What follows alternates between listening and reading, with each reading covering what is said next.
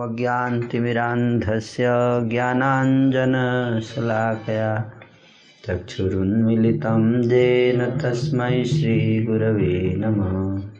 श्रीचैतन्यमनोभीष्टं स्थापितं येन भूतले स्वयं रूपकदा मह्यं ददाति स्वपदान्तिकम् वन्देऽहं श्रीगुरो श्रीयुतापदकमलं श्रीगुरुन् वैष्णवांश्च श्रीरूपं साग्रजातं सहगणरघुनाथान्वितं तं सजीवं साद्वैतं सावधूतं परिजनसहितं कृष्णचैतन्यदेवं श्रीराधाकृष्णपदान् सहगणललिता श्रीविशाखान्वितां च।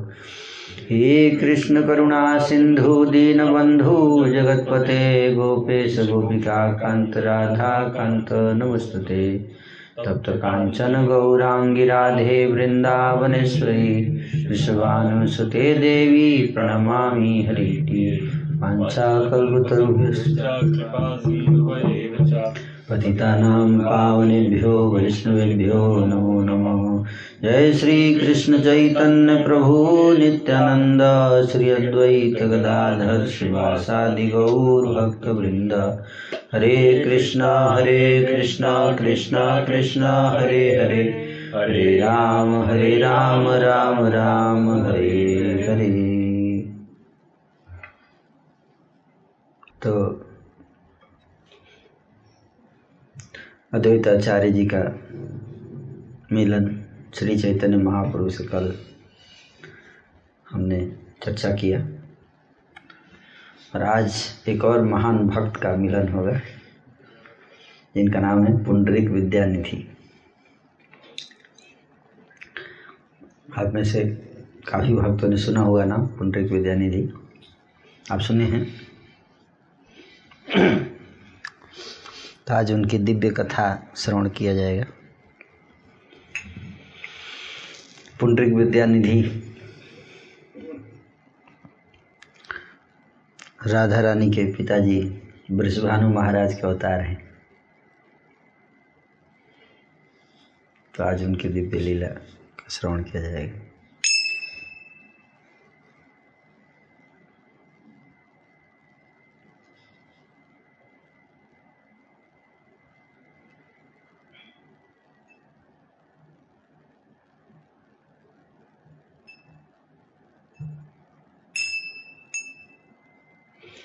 नाचे रे चैतन्य गुणनिधि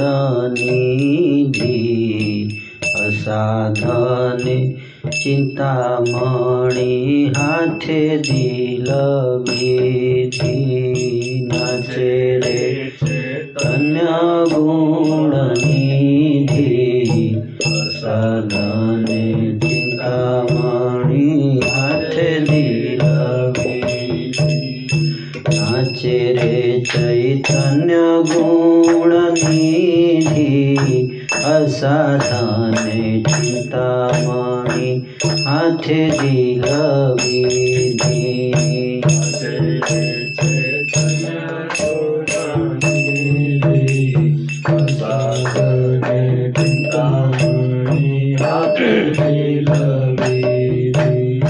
जय जय श्री गौरा सुंदर सर्व प्राण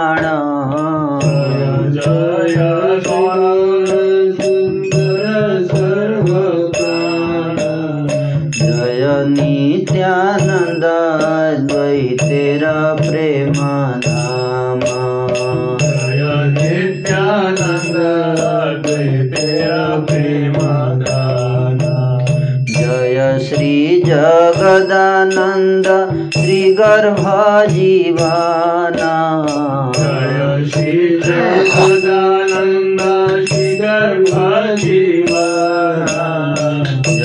पुण्डरीक विद्यानिधि प्रेमदान जय पुण्डरीक विद्यानिधि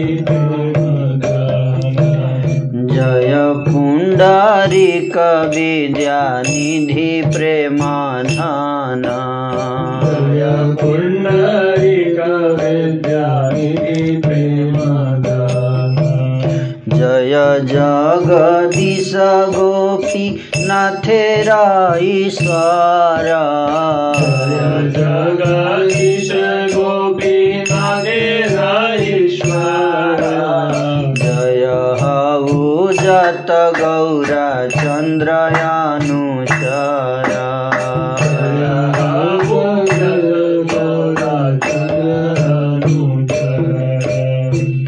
नमते नवदीप श्रीगौराङ्गरा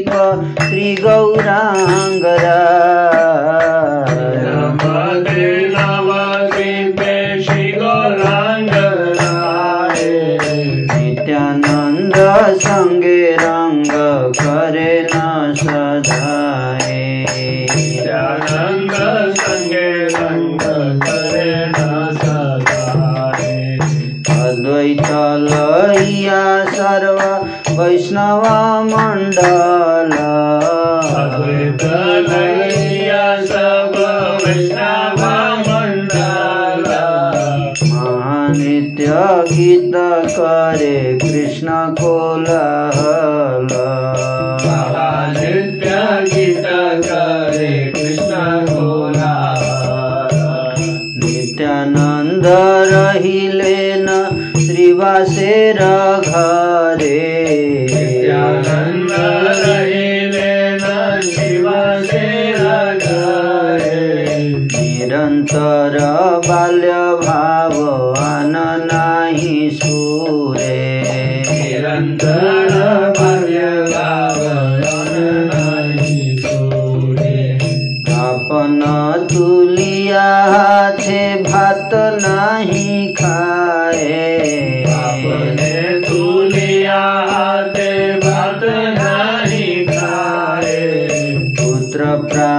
करी अन्न मालिनी जोगाए। करी अन्न मालिनी सुनी श्री विद्या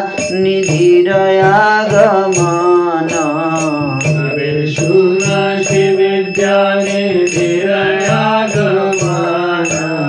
पुण्डरीक नाम श्री कृष्णेर प्रियतमा पुण्डरीक नाम श्री कृष्णे प्रियतम राज्यभूमि चाटी ग्राम धन्य करी बारे।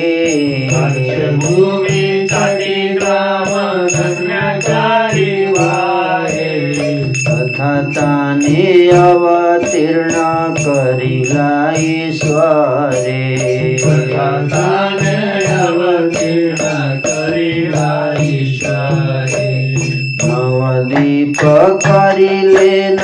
ईश्वरे प्रकाश नवदीपे करिले ईश्वर प्रकाश विद्यानिधि न देखिया छाड़े प्रभु श्वास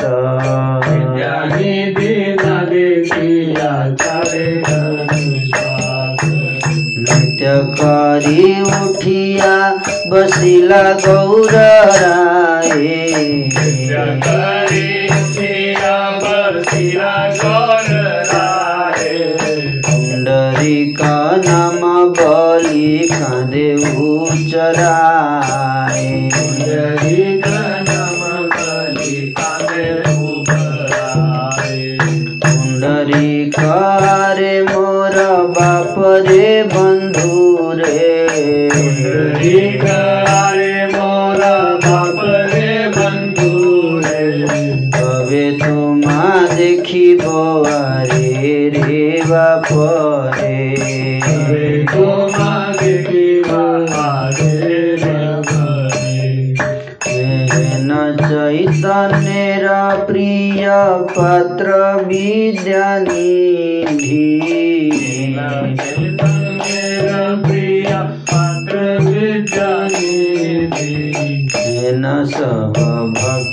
रखशील गौरनिधि सर्व भक्त प्रकाशील गौरनिधि प्रभु से क्रंदन करे तन नाम लिया।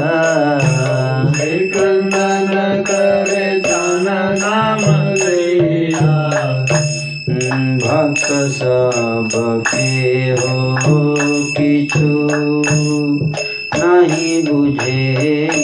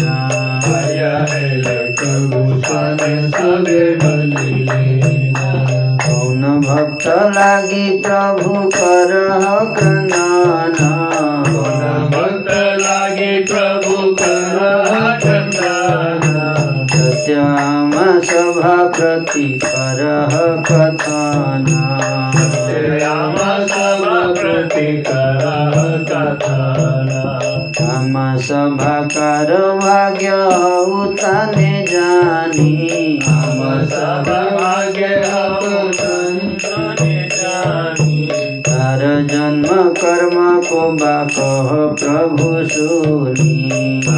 जन्म कर्म को प्रभु सुनी। प्रभु बोले तुम्हारा सकल भाग्यवान। प्रभु बोले तुम्हारा सकल भाग्यवान। सुनिते भइल इच्छा ताहार ज्ञान सुनिते हरिला चकारण समीर प्राय तार परिच्छेद सब शरीर काय तार परिचद सब चिन्हित न पारे के होती हो जे वैष्णव। निते न पारे करती हो वैष्णव। परम पदुत तार सकल चरित्र। तार सकल चरित्र। तार नाम श्रवणे ओ संसार पवित्र। तार नाम श्रवणे संसार पवित्र।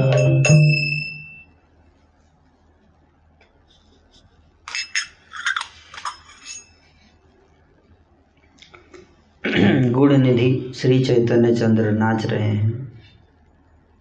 अहो विधाता ने हमारे हाथ में बिना कुछ साधन किए ही यह चिंतामणि पकड़ा दी।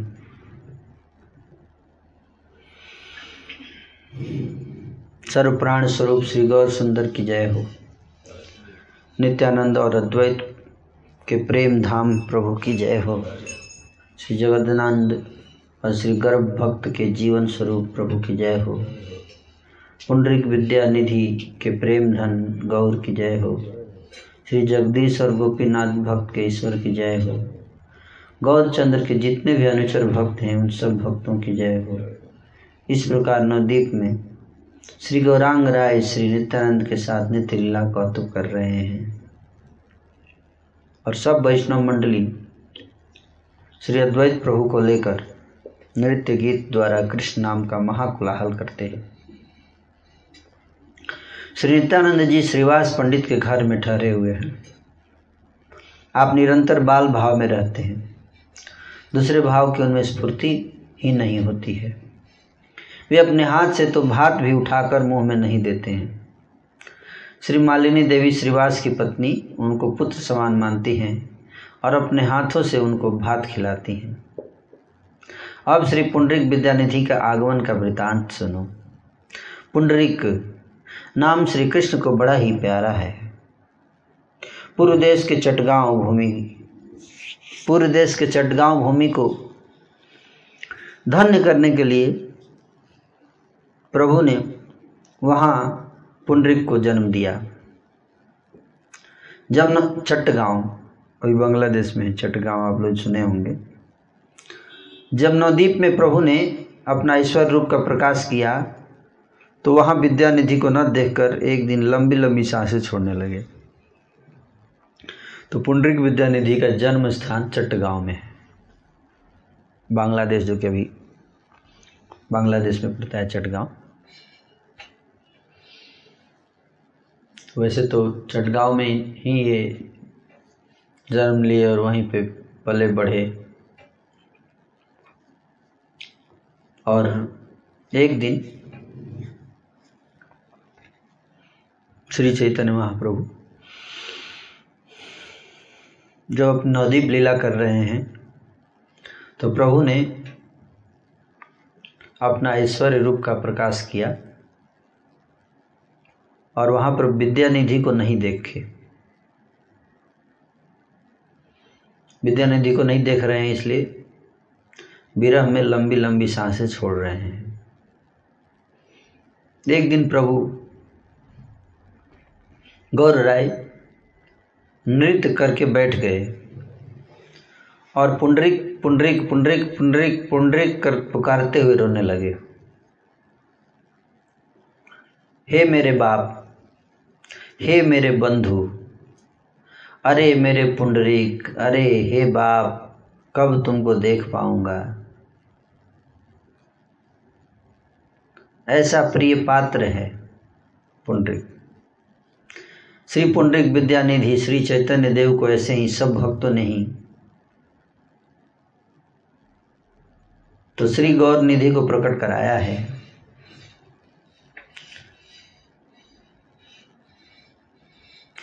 उनका नाम ले लेकर प्रभु रो रहे हैं। यह सब भक्त लोग कुछ भी समझ नहीं पा रहे हैं। ये कौन है पुंडरिक किसी को पता नहीं। चटगांव में रहते हैं। कहाँ? नदीप कहाँ? चटगांव। पता नहीं कौन है पुंडरिक किसी को समझ नहीं आ रहा है। तो भक्त लोग बोले, चैतन्य महाप्रभु को। वे सब बोले पुंडरिक तो श्री कृष्ण को कहते हैं। श्री कृष्ण का एक नाम है ना पुंडरिक पुंडरिक हम्म। तो भक्त बोले कि पुंडरिक तो श्री कृष्ण को कहते हैं। परंतु फिर विद्यानिधि नाम सुनकर वे सब सोच विचार में पड़ जाते हैं। पुंडरिक तो हम समझ रहे हैं कृष्ण के लिए रो रहे हैं, लेकिन विद्यानिधि कौन है? इतना तो सब समझ गए कि ये कोई प्रिय भक्त है। फिर जब प्रभु को बाह्य ज्ञान हुआ आया तो सब प्रभु से पूछने लगे, हे प्रभु आप किस भक्त के लिए रुदन करते हैं? हमारे प्रति आप सत्य सत्य बतावें। उनको जानने का सौभाग्य हमें भी मिल जाए। उनका जन्म कर्म कहाँ हुआ है, कहिए ना प्रभु। हम ही तो सुने। तब प्रभु बोले, तुम सब बड़े भाग्यवान हो, जो उनकी कथा सुनने की तुम्हारी इच्छा हुई है। चैतन्य महाप्रभु बोले उनकी कथा सुनने की तुम लोग इच्छा कर रहे हो तो तुम, इसका मतलब तुम बड़े भाग्यवान हो। जो भगवान व्यक्ति को ही पुंडरिक विद्यानिधि कथा सुनने का अवसर मिलता है। ऐसा महाप्रभु स्वयं बोल रहे हैं। हुँ? अवसर मिलता है और इच्छा हो जाए तो और भी अच्छी बात है, सुनने की इच्छा भी हो। कई बार अवसर मिल जाता है, लेकिन इच्छा नहीं रहती है सुनने की, है ना? उनके चरित्र महाप्रभु बोल रहे हैं, उनके चरित्र सब परम अद्भुत हैं।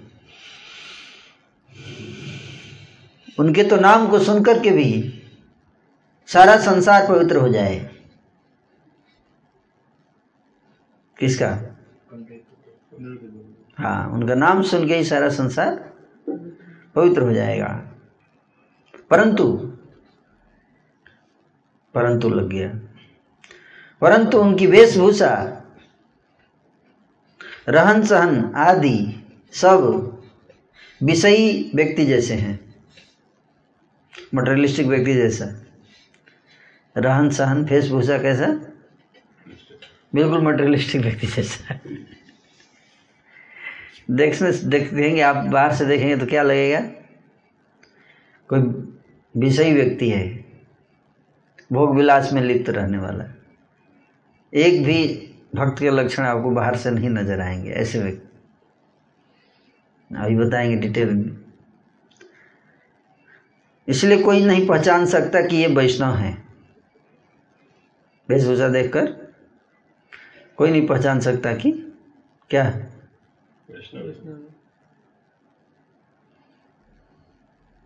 वैष्णव है। इधर देखिए उधर क्या देख रहे हैं। कहीं और ध्यान चला जाता है। मन चंचल है ना? चटगांव में उनका जन्म है। महाप्रभु स्वयं बता रहे हैं ना? बाकी लोग पूछ रहे हैं। उनकी कथा महाप्रभु स्वयं बता रहे हैं। कारण चटगांव में उनका जन्म है। विप्रकुल हैं, परम पंडित हैं, बड़े सुंदर आचार वाले हैं। लोग समाज में प्रतिष्ठित हैं। श्री कृष्ण भक्ति सिंधु में वे निरंतर तैरते रहते हैं। उनकी देह, अश्रु, कंप, पुलक आदि सात्विक भाव से व्याप्त रहती है। वे पाँव से गंगा जी को छू जाने के भय से गंगा में स्नान भी नहीं करते हैं। कि मेरा पैर टच नहीं होना चाहिए गंगा जी। गंगा जी हम माँ के समान है, देवी, पवित्र। माँ में पैर थोड़े ना टच कराएँगे। ये भाव है उनका। पुंडरिक विद्यानिधि का भाव है। और गंगा के दर्शन भी रात के समय करते हैं, दिन में नहीं जाते, रात में दर्शन करने जाएँगे। क्यों दिन में क्यों नहीं जाते? गंगा जी में कुल्ला, दातुन केस संस्कार आदि जो जो अनाचार लोग करते हैं, कुल्ला करते हैं, उसी में दातुन करते हैं केस संस्करण कराते हैं, है ना? मतलब नहीं, बाल काट कर फेंक देते हैं। है? केस संस्करण। तो ये अनाचार, क्या है? अनाचार, ये सब नहीं करना चाहिए गंगा जी पवित्र हैं। अब तो क्या क्या चल रहा है? सारा मलबा, शहर का जा रहा है वो लोग बात। तो उस सबको देख कर उनका चित्त को बड़ा दुख होता है। दिन में जाते हैं तो कोई कुल्ला कर रहा है, कोई दातुन धो रहा है मुँह उसमें। तो उसको देखकर उनको दुख होता है, इसलिए उस समय नहीं जाते जब लोग ये सब कर रहे होते हैं क्योंकि दुख होता है ना इसलिए रात में अकेले जाए जब कोई नहीं रहेगा। समझे? हैं? रात में क्यों जाते हैं? समझ में आया? हैं? क्यों?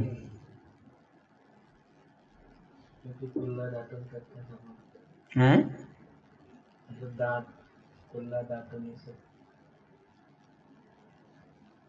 कुल्ला दातुन?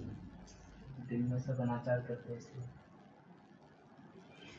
हम्म। उनके और एक विचित्र विश्वास की बात सुनो। ये तो एक स्पेशल क्वालिटी हो ही गया। एक तो कृष्ण प्रेम है दूसरा गंगा जी के प्रति सम्मान है ना? और तीसरा और सुनिए। एक विचित्र बात विश्वास की बात सुनिए कि वे देव पूजन से पहले गंगा जल पान करते हैं। भगवान की पूजा करने से पहले क्या करते हैं? गंगा जल पी के पूजा करते हैं। गंगा जल पीकर के ही वे पूजा आदि नित्य कर्म करते हैं। इसके द्वारा वे पंडितों के, को धर्म की शिक्षा देते हैं। गंगा जल पी के, है ना? उनका घर चटगांव में है और यहाँ भी है। महाप्रभु बोल रहे हैं कि उनका घर चटगांव में है और यहाँ भी है है ना? कुछ दिन में वे यहाँ आने वाले हैं। महाप्रभु बोले चटगांव से यहाँ पर आ जाएँगे कुछ दिन में। तब तुम सब उनके दर्शन कर पाओगे। शीघ्र ही उनको कोई पहचान नहीं सकता। जो भी उनको देखेगा, केवल विषय ही समझेगा। विषय मतलब समझ रहे हैं? क्या? हाँ। हाँ उनको वेशभूषा चाल चलन बात इस तरह से कोई सब पहचान नहीं पाएगा विषय व्यक्ति जैसा लगेंगे देखने में। उनको देखे बिना मुझे शांति नहीं है। चैतन्य महाप्रभु बोले कि उनके देखे बिना मेरे को शांति नहीं अतः तुम सब उनको आकर्षित करके यहाँ ले आओ। क्या आकर्षित कर किसको? विद्यानिधि को। कहाँ से? चटगांव से। वेरी गुड चलो आप लोग ध्यान से सुन रहे हैं। उनकी वार्ता करते करते प्रभु आवेश में आ गए। कौन आवेश में? आए कौन प्रभु? सुनतो गोपाल प्रभु या शर्मा गोपाल प्रभु। उनकी वार्ता करते करते प्रभु आवेश में आ गए। और पुंडरिक बाबा पुंडरिक बाबा पुंडरिक बाबा पुंडरिक बाबा कहकर रोने लगे। मैं जैसे कह रहा हूँ, वैसे नहीं। मैं उस भाव को नहीं प्रकट कर सकता, इसलिए मैं जस्ट पढ़ रहा हूँ। बड़े ही ऊँचे स्वर से प्रभु रोते हैं, है ना? वास्तव में अपने भक्त का तत्व तो वे ही जानते हैं। क्यों रो रहे हैं? पुंडरिक के नाम में ऐसा क्या है जिसको लेकर रो रहे हैं इतना? है ना? ये भगवान ही जानते हैं, है ना? बड़े ऊँचे स्वर से प्रभु रोते हैं। श्री चैतन्य गोसाई ही भक्त के तत्व को जानते हैं अथवा वे भक्त जन जानते हैं कि जिनसे प्रभु स्वयं कह दे। क्या तो भगवान ही जानते हैं या जिसको भगवान समझाते हैं बताएँगे वो जाने पाएगा और कोई नहीं जान सकता। किसको? हाँ भक्त के तत्व भक्ति भक्त भक्त का तत्व। अब क्या हुआ कि ईश्वर जो गौरचंद्र है, उन्होंने पुंडरिक विद्यानिधि को आकर्षण किया। याद किया तो आकर्षण हो गया ना? बस फिर तो नदी पाने के लिए उनकी भी इच्छा हो उठी। वो तो चटगांव में बैठे हैं। उनके मन में हुआ कि मैं भी अब नदी भी शिफ्ट हो जाता हूँ। वे बहुत से अधिक सहज समान ब्राह्मण, शिष्य और भक्तों को लेकर नवद्वीप आए और गुप्त रूप में से वहाँ निवास करने लगे। नवद्वीप में निवास करने लगे। सब लोग उनको एक विषय भोगी के समान ही देखते थे। वैष्णव समाज में किसी ने यह वार्ता नहीं सुनी? कौन सी वार्ता?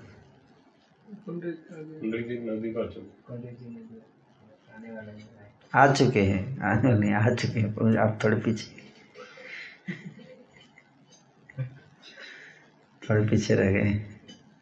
आ चुके हैं।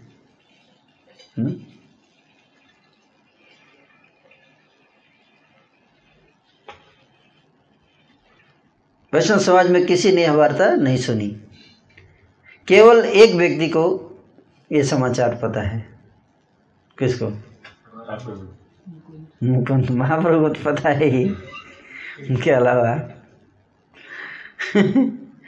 मैं आप लोगों का आईक्यू टेस्ट कर रहा हूँ। स्पिरिचुअल आईक्यू केवल मात्र एक मुकुंद को ही तत्काल सब समाचार मिल गया। मुकुंद, वैद्य? सिंगर एंड वैद्य दोनों थे। है ना? गाते भी थे और वैद्य भी थे। तभी तो बोले कि, है ना, मुकुंद उपाध्याय। तो उनके तत्व को भी जानते हैं, मुकुंद तत्काल उनको पता चल गया क्योंकि मुकुंद भी चटगांव के ही रहने वाले हैं। इसलिए दोनों को पहले से उनको जानते हैं किसको उनकी महानता को। श्री मुकुंद वैद्य उपाध्याय, उनके तत्व को भी जानते हैं, क्योंकि मुकुंद का जन्म उनके साथ ही चटगांव में हुआ था। समकक्ष हैं। श्री विद्या निधि के आगमन को जानकर प्रभु को जो आनंद हुआ, उसकी सीमा नहीं है। परंतु प्रभु किसी वैष्णव भक्ति आगे यह भेद प्रकाशित नहीं करते हैं। चैतन्य महाप्रभु को तो पता ही है, पर किसी को बता नहीं रहे हैं। उधर पुंडरिक भी एक विषय पुरुष के समान निवास कर रहे हैं। उनकी प्रेम भक्ति का जो कुछ भी महत्व है वह मुकुंद और वासुदेव दत्त ही जानते हैं। कौन? मुकुंद और वासुदेव दत्त। एक और नया नाम आ गया है, वसुदेव दत्त। है ना? वासुदेव दत्त, प्र- प्रहलाद महाराज का अवतार है, वासुदेव दत्त। प्रहलाद महाराज गौरांग महाप्रभु लीला में वासुदेव दत्त बने। तो दो लोग जानते हैं पुंडिक विद्यानिधि की महिमा को। इधर पंडित गदाधर पंडित गदाधर किसके पुत्र थे? हाँ करेक्ट बहुत कम लोग जानते इस बात को। माधव मिश्र के पुत्र गदाधर पंडित इधर पंडित गदाधर श्री मुकुंद के बड़े ही प्रिय हैं और मुकुंद उनके एक अनन्य अनुचर हैं। जहाँ जो कुछ बात होती है मुकुंद आकर सब गदाधर को सुनाते हैं। अतः यह बात भी सुनाई कि आज एक अद्भुत वैष्णव यहाँ आए हैं। कौन सुनाए? किसको? मुकुंद गदाधर पंडित हम्म, क्या सुनाए? कि यहाँ एक वैष्णव आ चुके हैं। हाँ हाँ वेरी गुड ध्यान से सुन रहे हैं। पंडित गदाधर जी मुकुंद बोल रहे हैं पंडित गदाधर जी सावधान होकर सुनो। जो तुम्हारे मन में वैष्णव दर्शन करने की इच्छा है तुम चाहते हो वैष्णव दर्शन करना? बोले हाँ वैष्णव का दर्शन करने की तो मेरी बहुत इच्छा करती है। तो मुकुंद जी बोले तो सावधान होकर सुनो। बोले, बोलिए, मुझे तो तुम अपने एक सेवक के रूप में स्मरण कर लिया करो। कौन बोले? मुकुंद बोले कि मेरी जहाँ तक बात है, मुझे तो अपने सेवक जान के स्मरण याद कर लिया करो, एज ए सर्वेंट। यह सुनकर गदाधर जी बड़े प्रसन्न हुए और कृष्ण कृष्ण कहते हुए, हैं? तो बोले, आज तो मैं आज तुमको एक अद्भुत वैष्णव के दर्शन कराऊँगा। गदाधर जी बोले तो बहुत अच्छी बात है कराई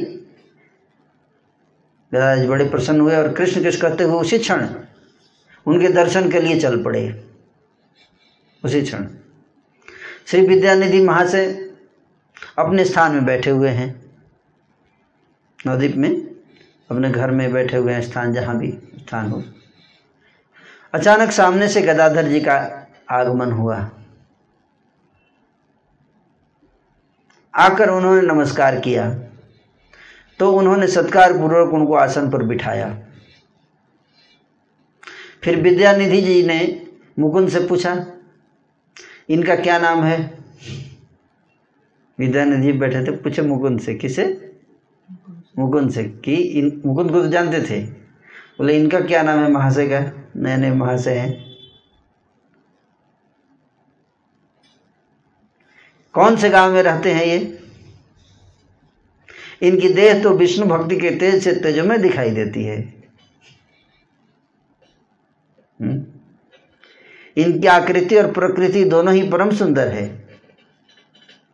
मुकुंद जी बोले इनका नाम श्री गदाधर है।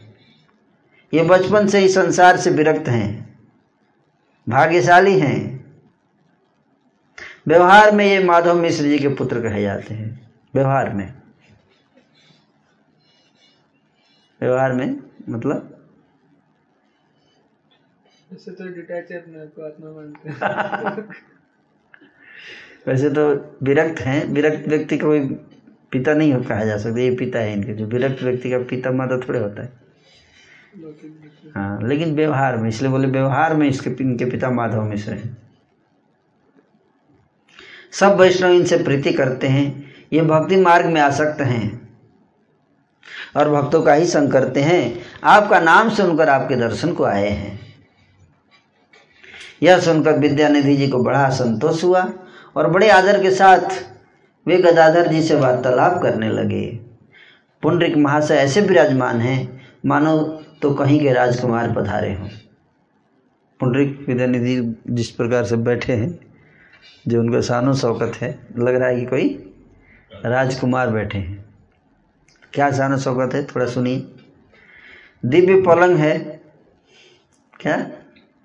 दिव्य पलंग। पलंग तो जानते हैं जो हिंगुल पीतल से शोभायमान है। पीतल लगे हुए हैं उसमें, है ना? पीतल से बना हुआ, है? और उसके ऊपर दिव्य तीन चंदुआ तने हुए हैं। पलंग के ऊपर अति झीने वस्त्रों की दिव्य सैया बिछी हुई है। बहुत सुंदर बेड पे, बेड शीट, सब बिस्तर, बढ़िया एकदम, फ़र्स्ट क्लास का। चारों रेशमी नेत वस्त्र का तकिया शोभा दे रहा है। चारों ओर तकिया ऐसा लगा हुआ है एकदम। ऐसा नहीं होता है कोई आठ दस तकिया है चारों तरफ़ ऐसे। लेके बैठे। और पाँच सात बड़ी छोटी झारियाँ रखी हुई हैं। झारियाँ पानी पीने के लिए। पीतल का सुंदर पान दान रखा हुआ है। पान दान पान दान जिसमें पान रखे हुए हैं, है ना? पान बीड़ा, पान का बीड़ा बना कर रखा हुआ है बगल में पान दान उसमें पके हुए पान हैं। पलंग के दोनों ओर दो सुंदर पिकदानी शोभा दे रही है। पिकदानी के पान खाकर दो दो, एक नहीं। क्योंकि अगर उधर असुविधा होगी तो नज़दीक वाले में।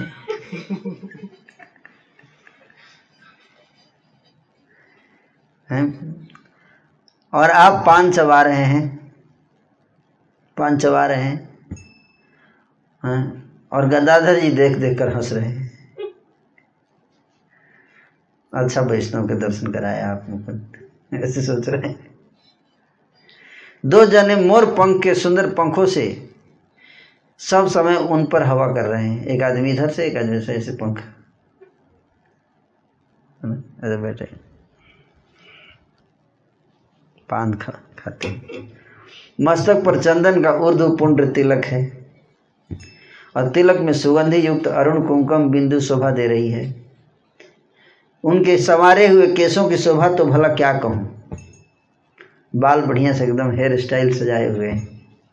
केस क्या हैं? दिव्य सुगंधित आंवले के अतिरिक्त और कुछ नहीं है।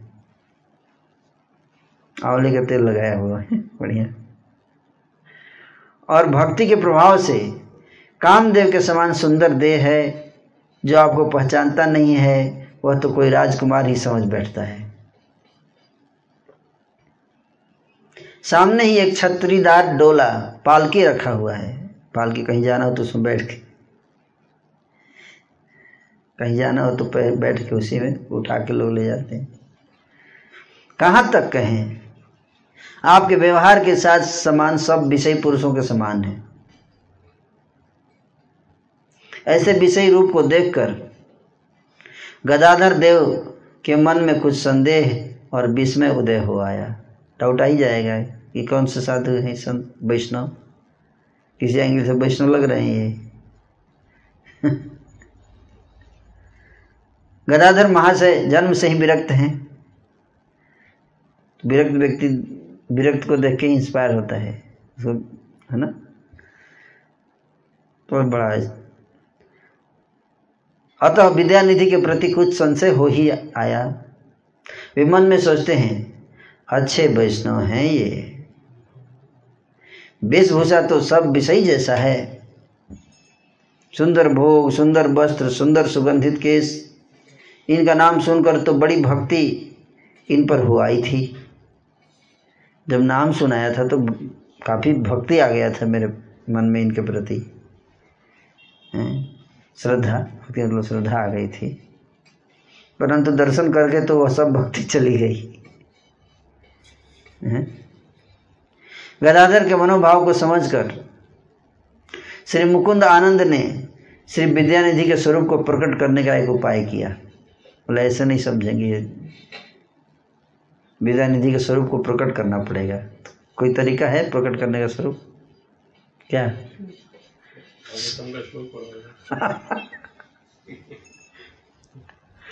भागवतम का श्लोक पढ़ना पड़ेगा। हम्म? भागवतम का श्लोक है ना? तो श्लोक सब गाने लगे। कौन सा श्लोक गाए बताइए। श्रमगल घर को? हाँ। आपको सब पता है, हैं?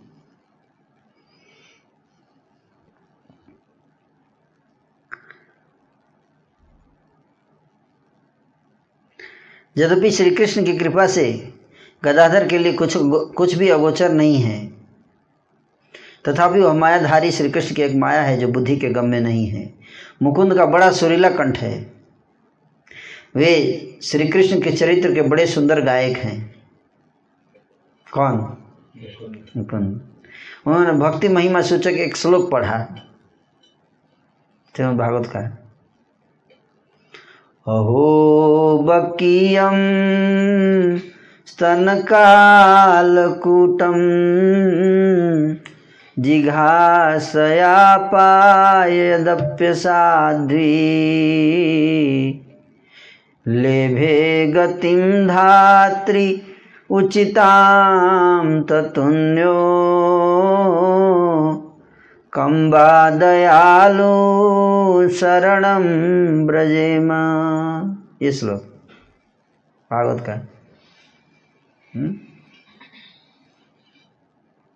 अर्थ है कि बच्चों को खाने वाली बड़ी निर्दयी राक्षसी, पूतना कालकुट विष लेकर भगवान श्री कृष्ण को मारने के लिए गई।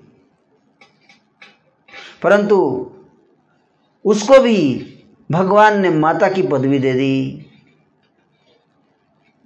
अहो, अबोध जीव ऐसे दयालु प्रभु को भी नहीं भजते हैं। बस इतना ही बोला। एक श्लोक बस। आप लोग सुने, कुछ हुआ? अब देखिए पुंडरिक जी को क्या होता है? इतना सुनते ही क्या हो हाल हो भक्ति योग की इस स्तुति को सुनते ही श्री विद्यानिधि जी रोने लगे। क्या क्या करने लगे? रोने लगे। नेत्रों से आनंद की अपूर्व धाराएँ बह चली। मानो तो गंगा देवी का ही अवतार हो गया हो। अश्रु कम स्वेद मूर्छा, पुलक, हुंकार आदि सब एक ही समय में प्रकट हो गए। बोलो बोलो बोलो, और मतलब बोल रहे हैं, और और गाओ, और श्लोक बोलो। कहकर वे बड़ी गर्जना करने लगे और स्थिर न रह सके, पृथ्वी पर गिर पड़े, पलंग से नीचे। पलंग से नीचे पृथ्वी पर गिर पड़े। उनकी पछाड़ और दुलत्तियों के मारे दुलत्ती मतलब पैर से मार के सारा साज सामान जो भी था, इधर सब तोड़ टाड़ के सारा साजबाज नष्ट हो गया, कुछ नहीं बच सका। कहाँ तो गया वह दिव्य पान का डब्बा? और कहाँ गई वो दिव्य पान सुपारी? कहाँ गई वह झारी जिससे जल पीते थे? किधर मार के, इधर हाथ लगा, उधर फेंका गया सब। पाँवों की ठोकरों से वह सुंदर बिछौना भी कहीं जा पड़ी। प्रेम आवेश में वे दोनों हाथों से अपने उन सुंदर वस्त्रों को चीरने लगे। सुंदर वस्त्र पहन उसको फाड़ने लगे। उन दिव्य केसों के संस्कार भी ना जाने कहाँ चला गया। बढ़िया से हेयर स्टाइल था वो सब हेयर स्टाइल गायब। अब वे धूल में लौट रहे हैं और अपार क्रंदन कर रहे हैं। हे कृष्ण, हे ठाकुर, हे कृष्ण, हे मेरे प्राण। हैं? इस प्रकार कर रहे हैं। कृष्ण रे ठाकुर रे। कृष्ण रे मोर प्राण।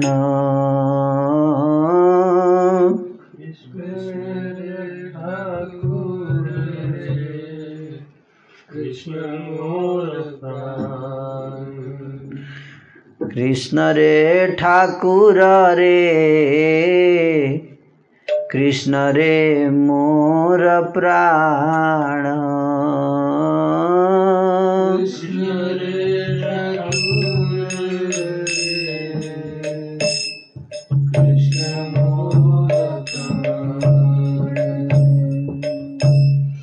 कृष्ण रे ठाकुर रे कृष्ण रे मोर प्राण।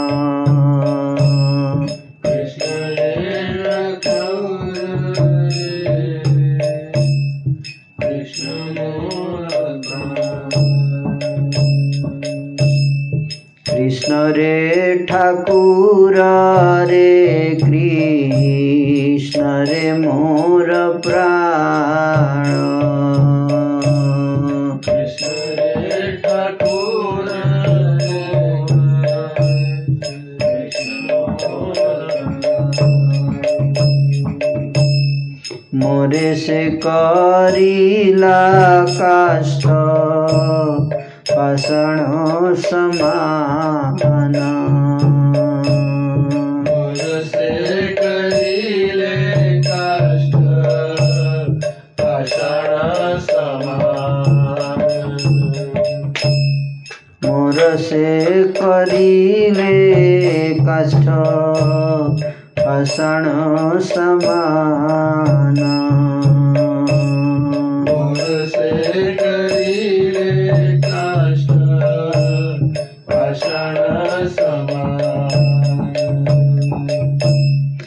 अनुताप करिया।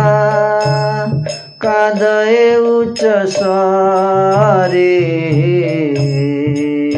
ताप करिया।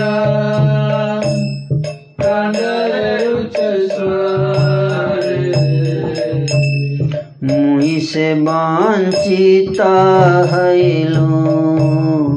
हे नय अवतारी से वंचित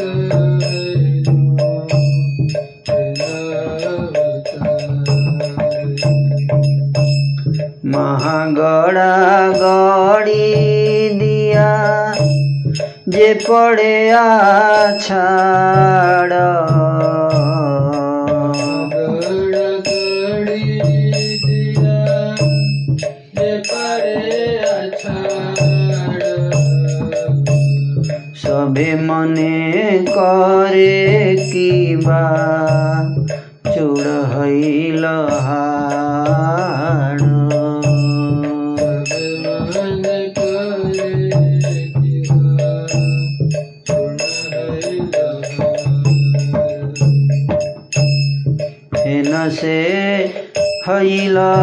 कंप भावेर विकारे।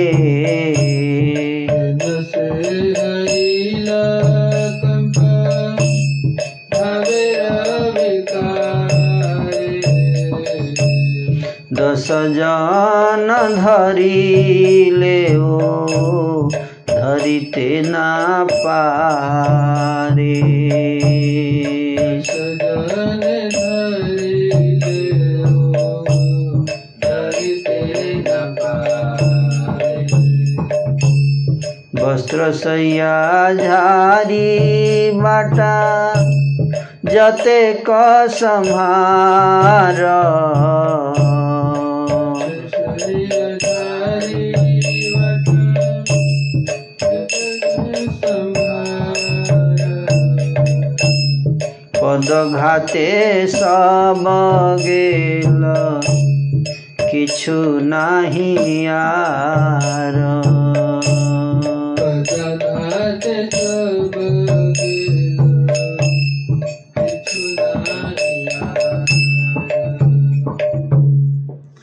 प्रकार से, हे कृष्ण, हे ठाकुर, हे कृष्ण, हे मेरे प्राण, अरे, मुझे तूने काष्ठ पाषाण के समान बना दिया है। मतलब बोल रहे हैं, रो रहे हैं कि मेरा पत्थर तुमने क्या बना दिया? मेरा हृदय पत्थर के समान बना दिया तुमने। हे कृष्ण। इस प्रकार अनुताप करते हुए उच्च स्वर से रोते हैं और कहते हैं, हाय, ऐसे अवतार में मैं ही एक वंचित रह गया। समझे इस बात को? क्या?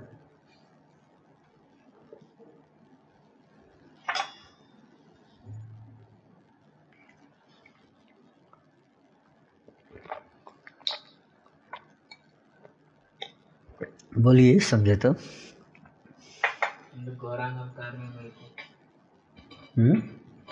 गौरांग अवतार हम्म। मैं इसमें हम्म? मैंने पार्ट नहीं हम्म सही बोल रहे हैं। इतना टाइम क्यों लगा है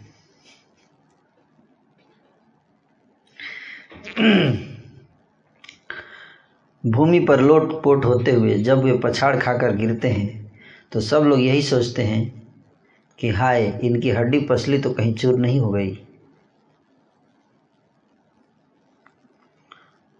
और भाव के विकार से शरीर तो ऐसे कांपने लगा। जब भाव आए तो शरीर ऐसे कांपने लगा। कैसे कांपने लगा जानते? उसे दस आदमी पकड़ने पर भी रोक कर नहीं रख सकते। हैं खाली श्लोक सुनने से हाँ क्यों स्वरूप सुनने से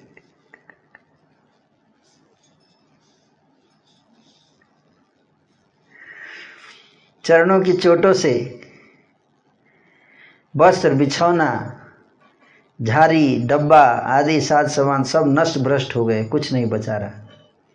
श्लोक इसलिए सावधानी से श्लोक उच्चारण सावधानी से करना चाहिए। न तो टट जाएगा कुछ।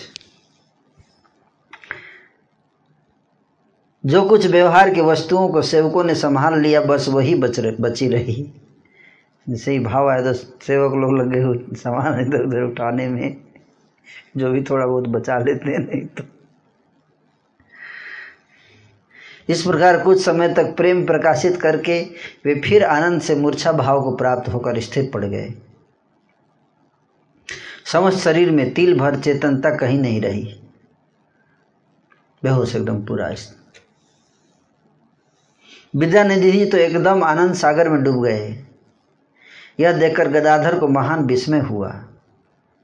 और तब तो वे मन में बड़ी भारी चिंता में पड़ गए। किस लिए चिंता में पड़े? पहले देखा तो वैसे ही लग रहे वैसे जैसे दिख रहे थे, लेकिन अब एक श्लोक सुन के उनको इतना भाव प्रकट हो गया। हाँ वेरी गुड हाय हाय मैंने ऐसे महापुरुष की अवज्ञा कर डाली। क्या कह रहे? मैंने ऐसे महापुरुष की अवज्ञा कर डाली। न जाने मैं किस अशुभ घड़ी में इनके दर्शन को चला। फिर परम संतुष्ट होकर के उन्होंने मुकुंद को गोद में ले लिया। किसने? गदाधर ने और उसके अंगों को अपने प्रेमाश्रुओं के जल से सींच डाला। गदाधर बोले, मुकुंद, सचमुच मैं, सचमुच में तुमने मेरे साथ बंधु के जैसा कार्य किया। सच में, कि जो तू विद्यानिधि भट्टाचार्य की भक्ति के दर्शन कराए तुमने मुझे। नहीं तो मैं तो गलत समझ ही लेता, अगर तुम श्लोक नहीं पढ़ते तो। है ना? ऐसा वैष्णव त्रिभुवन में कोई और भी है क्या? गदाधर पंडित बोले, ऐसे भक्त के दर्शन से त्रिलोक पवित्र हो जाते हैं। आज मैं एक घोर संकट से बच गया। वह केवल इस कारण कि तुम मेरे समीप थे, इसलिए गाइडेंस में जाना चाहिए। है ना? नहीं तो मिसअंडरस्टैंड कर सकते हैं।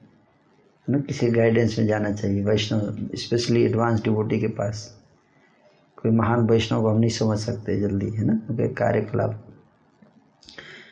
वी मे मिसअंडरस्टैंड है ना? एक विषयी पुरुष की तरह इनकी वेशभूषा सब देख करके तो मैंने अपने चित्त में इनको एक विषय वैष्णव ही ठान लिया था। परंतु तुम्हारा अंतकरण बड़ा महान है। तुम मेरी भावनाओं को समझ गए और पुंडरी जी की गुप्त भक्ति को तुमने प्रकट करके दर्शा दिया। अब तुम ऐसा करो कि जितनी मात्रा में मैंने अपराध किया है, उतनी ही मात्रा में मेरे चित्त को प्रसन्नता प्राप्त होए कुछ ऐसा करो। इस पथ में प्रवेश करने वाले सब भक्तगण, किसी न किसी एक जन को अपना मंत्र उपदेष्टा गुरु अवश्य बनाते हैं। भक्ति के रास्ते में गुरु बनाना पड़ेगा, किसी को कोई बनाते हैं ना सब लोग, कोई ना कोई गुरु। किंतु मैंने अभी तक किसी को मंत्र उपदेष्टा गुरु नहीं बनाया है। कौन बोले? कि किसी को मैंने अभी तक गुरु नहीं बनाया है। अतः इनके पास से ही मैं मंत्र उपदेश ग्रहण करूँगा। मैं इन्हीं को अपना गुरु बनाऊँगा। किसको? पुंडरिक विद्यानिधि को। मैंने जो अपने मन में इनकी अवज्ञा की है, सो इनका शिष्य बन जाने पर ये मेरे सब दोषों को अपने आप ही क्षमा कर देंगे। है ना? शिष्य बन जाने से दोष क्षमा कर देंगे। इतना विचार करके गदाधर जी ने मुकुंद के निकट उनसे दीक्षा दिलवा देने के लिए अनुरोध किया। मुकुंद से बोले कि दीक्षा दिला दो इनसे, मेरा दीक्षा दिला दो। है ना? यह सुनकर मुकुंद जो बड़े संतुष्ट हुए और बोले, ठीक है, उत्तम है। कहकर उनकी प्रशंसा करने लगे। दो एक पहर के पीछे महाधीर गंभीर जो विद्यानिधि जी हैं, उनको बाह्य ज्ञान हुआ। दो पहर मतलब छह घंटे के बाद होश में आए। एक श्लोक का ही हाल है। छह घंटे के बाद बाहर ज्ञान हुआ और वे बैठ गए। इधर गदाधर पंडित के नेत्रों से पश्चाताप के अश्रु जल की धाराएँ निरंतर बह रही हैं। बहुत पश्चाताप कर रहे हैं। सारा शरीर भींग रहा है, आँखों से अश्रु गिर रहे हैं। यह देख विद्यानिधि महा से बड़े संतुष्ट हुए और उनके उनको गोद में लेकर अपने हृदय से लगा लिया। गदाधर पंडित बड़े भारी संभ्रम में पड़े हुए कुछ बोल नहीं सकते। तब मुकुंद गदाधर के मन की बात कहते हैं। पुंडरिक जी से बोलते हैं, आपका अमीराना ठाट बाट देखकर इनके मन में पहले उसमें कुछ दोष देखा था। इनके मन ने पहले उसमें कुछ दोष देखा था, आपका ठाकुराना ठाट बाट देख के। अब उसका प्रायश्चित इन्होंने अपने से ही डिसाइड किया है क्या प्रायश्चित करना है। तो ये सोचे हैं कि आपके ही निकट मंत्र दीक्षा ले लेंगे। भगवान विष्णु की भक्ति और वैराग्य में बचपन से ही बड़े बूढ़ों की तरह आचरण करते आए हैं। ये माधव मिश्र जी के योग्य सुपुत्र हैं। ये बचपन से ही प्रभु के अनुचर बनकर उनके साथ रहते हैं। आप और गदाधर दोनों योग्य गुरु और शिष्य योग्य शिष्य हैं। अब आप सोच विचार करके किसी एक शुभ दिन में इनको अपने इष्ट मंत्र की दीक्षा प्रदान करें। यह सुनकर पुंडित विद्यानिधि हंसे और बोले कि विधाता ने एक महारत्न मुझे, से मुझे मिला दिया। पुंडित विद्यानिधि क्या बोले? महारत्न से महारत्न से मुझे मिला दिया विधाता ने। वो कौन है महारत्न? वेदाधर। मैं अवश्य दीक्षा दूँगा। इसमें कुछ संदेह नहीं। ऐसा शिष्य तो अनेक जन्मों के भाग्य से ही कहीं जाकर मिलता है। यह जो शुक्ल पक्ष की द्वादशी आ रही है ना, इसमें सब शुभ लग्न आकर मिल जाएँगे। उसी दिन तुम्हारा संकल्प सिद्ध होगा। यह सुनकर गदाधर जी ने बड़े हर्ष के साथ उनको नमस्कार किया। उस दिन गदाधर मुकुंद के साथ वहाँ से विदा होकर, जहाँ श्री गौरचंद्र हैं, वहाँ आ गए। इधर विद्यानिधि जी के आगमन को सुनकर विश्वम्भर प्रभु हृदय में असीम हर्ष को प्राप्त हो रहे हैं। एक दिन विद्यानिधि महाशय वेश बदल करके रात्रि में गुप्त रूप से प्रभु के पास आए। कब आए? रात्रि में गुप्त रूप से आए भेष बदल के। सब संग को छोड़कर अकेले होकर वे पहुँचे और प्रभु के दर्शन करते ही मूर्छा खाकर गिर पड़े। वे प्रभु को दंडवत भी नहीं कर सके। दर्शन करते ही आनंद से मूर्छित होकर भूमि पर गिर पड़े। कुछ देर में चेतना आई तो हुंकार करने लगे और फिर अपने को धिकार देते हुए रोने लगे। हैं? हे कृष्ण, हे मेरे प्राण, हे कृष्ण, हे मेरे बाप, मुझ अपराधी को तुम और कितना दुख देकर जलाओगे? हे पिता, सर्व जगत का तो तुमने उद्धार किया, केवल एक मुझे ही वंचित कर दिया। ये विद्यानिधि जी हैं, करके इनको कोई भी वैष्णव नहीं पहचानते हैं। महाप्रभु बैठे हैं, सारे वैष्णव भी बैठे हैं, लेकिन कोई पहचान नहीं रहा है कौन है। परंतु उनके करुण क्रंदन के को सुनते ही सब लोग रोने लगते हैं। क्या? जब वो रो, रो रहे थे तो उनके साथ साथ सब लोग भी जानते नहीं है कौन है लेकिन रोना शुरू कर दी श्री भक्त वत्सल प्रभु विशंभर अपने प्रियतम को आया जान हड़बड़ा कर उठे और उनको अपनी गोद में ले लिया। पुंडरिक बाबा कहकर प्रभु रोते हैं और कहते हैं आज बाबा के दर्शन पाए। राधा रानी के भाव में बाबा है ना विश्वभानु बाबा। राधा रानी के बाबा विश्वभानु इसलिए पुंडरिक बाबा। आप समझ रहे बात को? कहकर प्रभु रोते हैं और कहते हैं, आज बाबा के दर्शन पाए तब उस समय सब भक्त लोग भी यह जान गए कि विद्यानिधि गोसाई का आगमन हुआ है। तब जो क्रंदन सब वैष्णव में हुआ, वो बड़ा ही अद्भुत था, उसका वर्णन नहीं हो सकता। श्री गौर सुंदर ने विद्यानिधि जी को वक्षस्थल से लगाकर अपने प्रेम अश्रु जल से उनके शरीर को सींच डाला। हम्म? उनको प्रभु का प्रियतम जानकर, उनके प्रति भक्तों के हृदय में प्रीति, भय तथा गौरव के भाव उदय होने लगे। किसी के अंदर प्रीति, किसी के अंदर भय तथा किसी के अंदर गौरव। उधर विद्यानिधि भी अपने वक्षस्थल से प्रभु को पृथक नहीं करना चाहते हैं। ऐसा प्रतीत होता था कि प्रभु उनके शरीर में घुल मिल से गए हैं। श्री गौरचंद्र एक पहर तक निश्चल पड़े रहे। तीन घंटे, बेहोश। पंडित से मिलने के बाद। फिर सचेत होकर, हरि बोल! कहने लगे। और बोले, आज श्री कृष्ण ने मेरी मनोवांछा पूर्ण कर दी। आज मैं अपने सब मनोरथों को पार, पा गया। मेरे सारे मनोरथ आज पूरे हो गए। फिर प्रभु ने सब वैष्णवों के साथ उनका मिलन कराया और तब सबने पुंडरिक जी को लेकर कीर्तन किया। कीर्तन में इनकी पदवी पुंडरिक प्रेम निधि है। विद्या निधि नहीं है क्या? प्रेम निधि, नाम चेंज हो गया। इन्हें विधाता ने प्रेम भक्ति लुटाने के लिए ही गढ़ा है। इस प्रकार उनके गुणों को वर्णन करते हुए अपनी श्री भुजाओं को उठाकर ऊँचे स्वर से हरि बोल कहते जाते हरि बोल हरि बोल हरि बोल। प्रभु बोले कि आज मेरा बड़ा शुभ प्रभात है, आज मैं अपना परम मंगल मानता हूँ, आज मैं बड़ी शुभ घड़ी में नींद से उठा हूँ कि जो मैंने प्रेम निधि के साक्षात नेत्रों से दर्शन किए। इतने में प्रेम निधि जी को भी बाह्य ज्ञान हो आया। वही भी मुझसे तो वो भी बाहर आ गया और अब उन्होंने प्रभु को पहचान कर प्रणाम किया। फिर उन्होंने श्री अद्वैत जी को नमस्कार करके सबके प्रति यथायोग्य प्रेम भाव दर्शाया। समस्त भक्तगण परनंद को प्राप्त हुए। ऐसा है पुंडिक प्रेम निधि जी का दर्शन। छड़े काज हईले प्रेम, भक्ति आविर्भाव।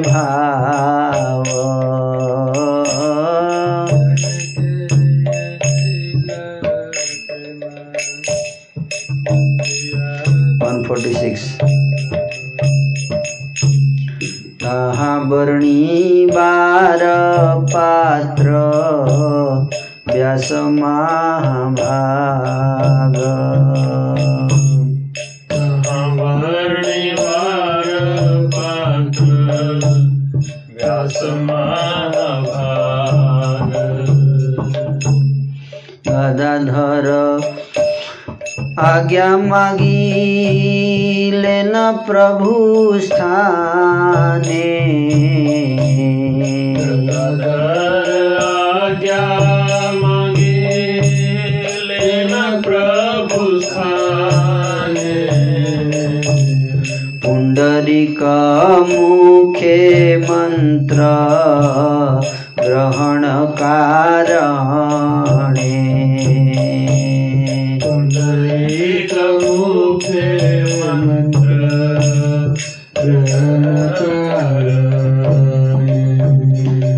ग्रहण न जानिया वहाँ अगम्य व्यवहार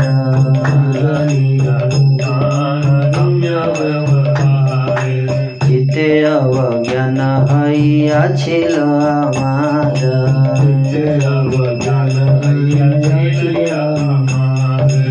এতে কৌহান আমি হই বাই শিষ্য শিষ্য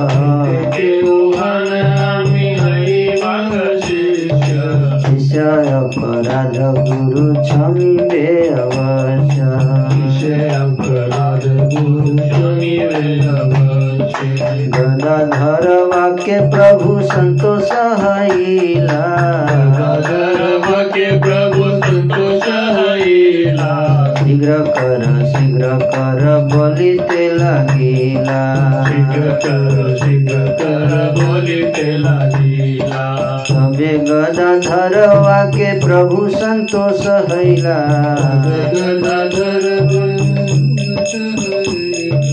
गदाधर वाके प्रभु संतोष हैला गदाधर वाके प्रभु हईला शीघ्र कर बोलते लगीना शीघ्र कर शीघ्र कर बोलते लगीना तबे गदाधर देव प्रेम निधि साने तबे गदाधर देव प्रेम निधि स्थाने मंत्र दीक्षा करिले न संतोष आपने। मंत्र दीक्षा करिले न संतोष आपने। कही बार पुंडरी के महिमा कहिवार पुंडरीक महिमा गदाधर शिष्य तार भक्ति रे सीमा गदाधर शिष्य यार भक्ति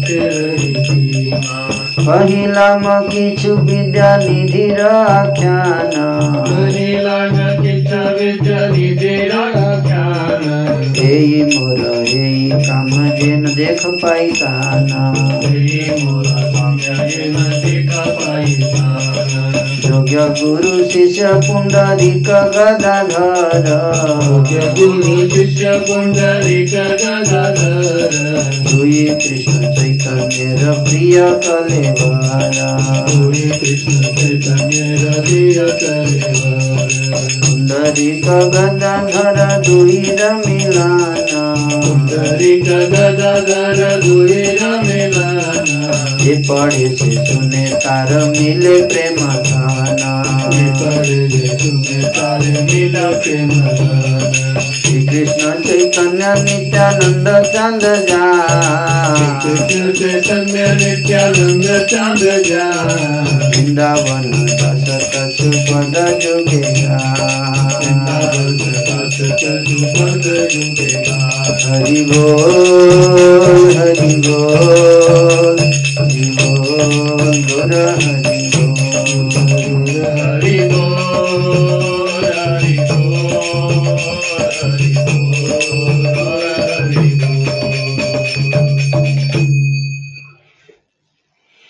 समय वहाँ जो प्रेम भक्ति का आविर्भाव एक क्षण काल में हुआ था, उसका वर्णन तो महाभाग श्री व्यास जी ही कर सकते हैं, मैं नहीं कर सकता। तब गदाधर जी ने श्री पुंडरिक जी के मुख से मंत्र ग्रहण करने के लिए प्रभु से आज्ञा मांगी। है ना? तो चैतन्य महाप्रभु से परमिशन चाहिए, है ना? प्रभु से आज्ञा मांगी। प्रभु बोले, उनके अगम्य व्यवहार, वे बोले, उनके अगम्य व्यवहार को न समझकर मेरे चित्त में उनके प्रति अवज्ञा भाव हो आया था, गदाधर जी ने चैतन्य महाप्रभु को बताया। इस कारण मैं उनका शिष्य होना चाहता हूँ। कारण कि शिष्य के अपराध को गुरु अवश्य क्षमा कर देंगे। तो गुरु क्षमा कर देते हैं अपराध। गदाधर जी के वाक्य से प्रभु को संतोष हुआ और वे शीघ्र करो शीघ्र करो कहने लगे। बोले जल्दी करो। कौन बोले? जल्दी जल्दी दीक्षा ले लो देर मत करो।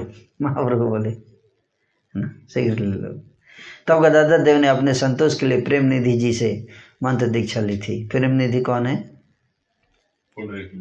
हम्म, नाम चेंज हो गया। प्रेम निधि हम्म? श्री पुंडरिक जी की महिमा, मैं और क्या कहूँ? उनकी भक्ति की सीमा बस इतने ही में समझ लो कि गदाधर पंडित जैसे अनेक शिष्य हैं उनके। यह मैंने कुछ श्री विद्यानिधि जी का आख्यान कहा। इसमें मेरी केवल यही एक कामना है कि उनके दर्शन मुझे मिल जाएँ। कोई पूछे कि किस, आप क्यों पुंडरिक विद्यानिधि कथा सुना रहे हैं? क्या आपको फ़ायदा होगा इससे? हम्म? बोले कि चाँद से कथा सुनाने से, लिखने से कि पुंडरिक विद्यानिधि के दर्शन मिल जाएँगे मुझे। श्री पुंडरिक और गदाधर दोनों योग्य गुरु और योग्य शिष्य हैं और दोनों श्री कृष्ण चैतन्य के प्रिय कलेवर है। श्री पुंडरिक गदाधर मिलन प्रसंग को जो पढ़ेंगे और जो सुनेंगे वे दोनों प्रेम धन प्राप्त करेंगे।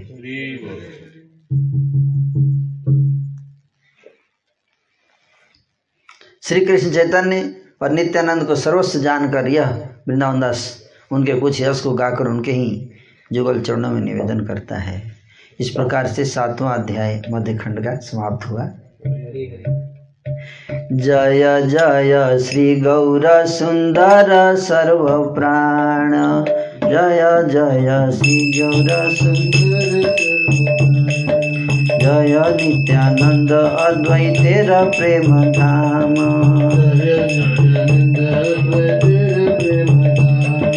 जय श्री जगदानन्द श्री गर्भ जीवन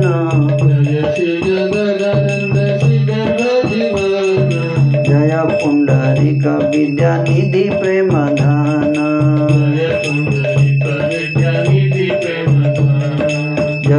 जगदीश गोपीनाथेर ईश्वर जगदीश गोपीनाथ ईश्वर जय हौ जत गौरचन्द्रेर अनुचर यत गौरचन्द्र हे नमते नवद्वीपे श्री गौराङ्गरा नमस्ते नवदीप श्री गौरांग राय नित्यानन्द सङ्गरङ्ग करय सदाय अद्वैत लैया सर्व वैष्णव मण्डल अद्वैत लैला सर्व वैष्णव मंडल। महानृत्य गीत करे कृष्ण कोलाहल। महानित्य गीत करे कृष्ण कोलाहल। नित्यानन्द रहिले न श्रीवासेर घरे। नित्यानंद रहिले न शिवाचे घरे। निरन्तर बाल्य भाव आर नाही सुरे। निरंतर तुलिया हाथे भात नाही खाए। पुत्र प्राय करी अन्न मालिनी जोगाए नित्यानन्द अनुभव जाने पतिव्रता नित्यानंद अनुभव जाने प्रतिपदा नित्यानन्द सेवा करे जैन पुत्र माता। नित्यानंद सेवा करे न पुत्र माता। एक दिन प्रभु दिन श्रीनिवास सहित बसिया कहे न कथा कृष्ण चरित भक्तिया करे न कथा कृष्ण चरित पंडित तेरे परीक्षाए प्रभु विश्वभा तेरे परीक्षाए प्रभु विश्वभर हे अवधूत के न राखे निरंतर। कोन जाति कोन कुल किछु न जानी। जाति कुल किछु न जानी। परम उदार बोलिला नामी। परम उदार तुम्ही जाति कुल यदि रक्षा चाहू। जाति कुल यदि रक्षा चाहू। तबे झट यही अवधूते रघुचाओ तबे झट यही अवधूते रघुचाओ ईशत हसिया बोले श्रीवास पंडित। ईशत हसिया बोले श्रीवास पंडित। हमारे परीक्षा प्रभु ये नहीं उचित। हमारे परीक्षा प्रभु ये नहीं उचित। इनको जो तुम भज से ही मोर प्राण। ये तुम भज से ही मोर प्राण। प्रमाण। नित्यानंद तुर देह आमाते प्रमाण। नित्यानंद देह तुर आमाते प्रमाण। मदिरा जवानी जदी नित्यानंद धारे।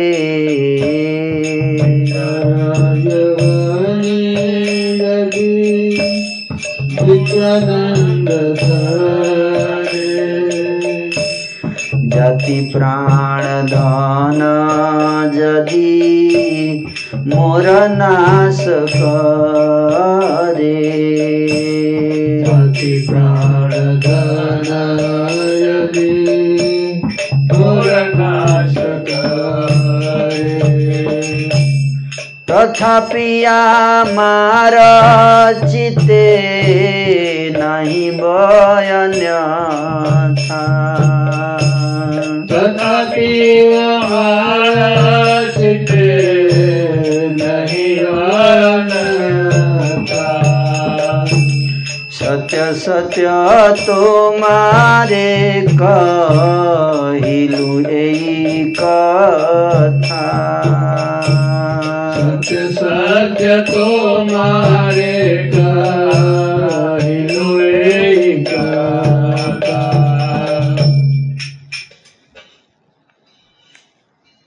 सर्व जीवों के प्राण श्री गौर सुंदर की जय हो।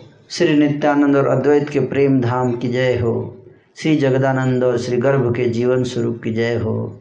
श्री पुंडरिक विद्यानिधि के प्रेम धन स्वरूप की जय हो। श्री जगदीश और गोपीनाथ के ईश्वर की जय हो। श्री गौरचंद्र के समस्त अनुचरों की जय हो। इस प्रकार श्री गौरांग राय श्री नित्यानंद के साथ नवद्वीप में सदा ही क्रीड़ा करते हैं और सब वैष्णव मंडली अद्वैताचार्य को लेकर श्री कृष्ण का कीर्तन और नृत्य करते हुए महाकोलाहल करते हैं। श्री नित्यानंद जी श्रीवास के घर में ठहरे हुए हैं और निरंतर बाल भाव में रहते हैं और कोई दूसरा भाव उनमें उठता ही नहीं है। वे अपने हाथ से उठाकर भात भी नहीं खाते हैं। श्री मालिनी देवी श्रीवास की पत्नी उनको पुत्र के समान समझकर उन्हें अपने हाथ से भात खिलाया करती। बाल भाव में इतने ज़्यादा डूबे हुए। पतिव्रता मालिनी देवी नित्यानंद जी के प्रभाव को जानती हैं और उनकी इस प्रकार सेवा करती हैं, जैसे माता पुत्र की करती है। एक दिन प्रभु गौरचंद्र श्रीवास के साथ बैठकर कृष्ण चरित्र की कथा कह रहे हैं। कथा यहाँ पे शुरू होती है एक हम्म? श्रीवास जी के साथ बैठे हुए कृष्ण कथा कर रहे हैं, महाप्रभु। उस समय पंडित श्रीवास की परीक्षा करने के लिए परीक्षा लेना चाहते हैं उनका। भगवान सबका परीक्षा लेते रहते हैं। प्रभु विश्वम्भर बोले, श्रीवास, तुम इस अवधूत को निरंतर अपने घर में क्यों रख रहे हो? इसको अपने घर में क्यों रखते हो? इसकी जाति, इसका कुल, कुछ भी तो नहीं पता। किस जाति का है, किस कुल का है, कुछ नहीं पता। श्रीवास तुम बड़े उदार हो, परंतु यह मैं कह देता हूँ तुमको, यदि तुम अपनी जाति और कुल की रक्षा चाहते हो तो इस अवधूत को झटपट अपने घर से बाहर कर दो। श्रीवास पंडित कुछ हँसते हुए बोले, तुम मेरी परीक्षा जो करते हो प्रभु, यह उचित नहीं है। जो एक दिन के लिए भी तुमको भजता है, श्रीवास पंडित बोल रहे हैं, क्या? जो एक दिन के लिए भी तुमको भजता है, वही मेरे लिए प्राण के समान प्रिय है। और फिर ये नित्यानंद जी तो तुम्हारी देह ही है ये मेरा सत्य विश्वास है। बोल रहे कि जो एक दिन भी आपका भजन करता है एक दिन भी तो वो तो वो, वो व्यक्ति ही मुझे प्राण से भी ज़्यादा प्रिय है तो ये नित्यानंद जी का क्या कहना है? हम्म? यदि श्री नित्यानंद जी मदिरा मदिरा और यवन स्त्री को भी ग्रहण कर लें यदि वे मेरी जाति, प्राण, धन सबको नष्ट कर दें, फिर भी मेरे चित्त में उनके प्रति विपरीत भाव कदापि नहीं होगा। यह मैं तुमसे सत्य सत्य कहता हूँ। श्रीवास के मुख से इतनी सुनते ही विश्वम्भर प्रभु हुंकार करते हुए उनके वक्ष स्थल पर चढ़ गए, छाती पर चढ़ गए। और बोले क्या कहा श्रीवास पंडित? क्या कहा? नित्यानंद के प्रति तेरा इतना विश्वास है। मेरे गुप्त नित्यानंद को तुम जान गए। मेरे गुप्त नित्यानंद को तुम जान गए। मैं संतुष्ट होकर तुमको वरदान देता हूँ कि स्वयं लक्ष्मी को नगर के घर घर में भिक्षा मांगना पड़े तो पड़े, परंतु तेरे घर में कभी दरिद्रता दरिद्रता नहीं आएगी।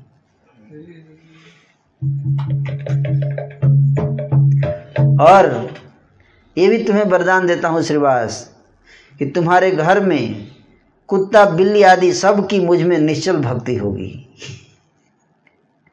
मनुष्य दास दासी की क्या बात है? किसकी? कुत्ता और बिल्ली का भी मुझमें निश्चल भक्ति होगी। मैं नित्यानंद को तुम्हारे निकट समर्पण करता हूँ। तुम स्वयं सब प्रकार से उनको संभाल कर रखना। इस प्रकार श्रीवास को बर देकर प्रभु घर चले गए।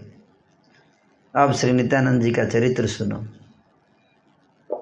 हम्म? नित्यानंद जी का। नित्यानंद जी नदिया नगर भर में चारों तरफ़ हर जगह घूमते फिरते हैं। कभी तो गंगा में मझदार में पहुँचने पर तैरना बंद कर देते हैं। और प्रबल धारा में बड़े आनंद से बहे चले जाते हैं। नहीं देखते कुछ लोग ऐसे शांत हो जाते हैं जाके नदी में और बहते हैं। फ्लोटिंग कभी सब बालकों के साथ खेलने लगते हैं। छोटे छोटे बालकों के साथ खेलना शुरू कर देते हैं। कभी गंगा दास और मुरारी गुप्त के घर चले जाते हैं। कभी दौड़ते हुए प्रभु के घर जा पहुँचते हैं। तो उनको देखकर सची माँ बड़ा स्नेह करती हैं। बाल भाव में नित्यानंद जी सची माँ के चरण पकड़ने जाते हैं तो वे भागती हैं। बाल भाव में चरण। एक दिन सची माँ ने स्वप्न में कुछ देखा। सपने में। हैं? क्या देखा? उसे वह एकांत में पुत्र विश्वभर से कहने लगी। सपने में जो देखा हो, विश्वभर से सुना रही है। क्या सुना रही सब? क्या सपना देखा सुनी? विश्वम्भर आज मैंने शेष रात्रि में एक स्वप्न देखा कि तुम और नित्यानंद दोनों जने पाँच पाँच वर्ष के बालक होकर आपस में लड़ते झगड़ते हुए दौड़ते फिर रहे हो। पाँच साल के बालक। हम्म। फिर तुम दोनों श्री ठाकुर जी के मंदिर में घुस गए। कहा? ठाकुर जी के मंदिर में घुस गए। और राम कृष्ण को लेकर बाहर निकले। अंदर अंदर जो बलराम और कृष्ण बलराम की जो मूर्ति थी, उन दोनों को मूर्ति क्या थी, वो कृष्ण बलराम को ही साथ में लेके बाहर निकले। नित्यानंद के हाथ में कृष्ण और तुम्हारे हाथ में बलराम थे। और फिर मेरे सामने उस, उन दोनों को लेकर आए और मेरे सामने ही तुम चारों में लड़ाई झगड़ा होने लगा।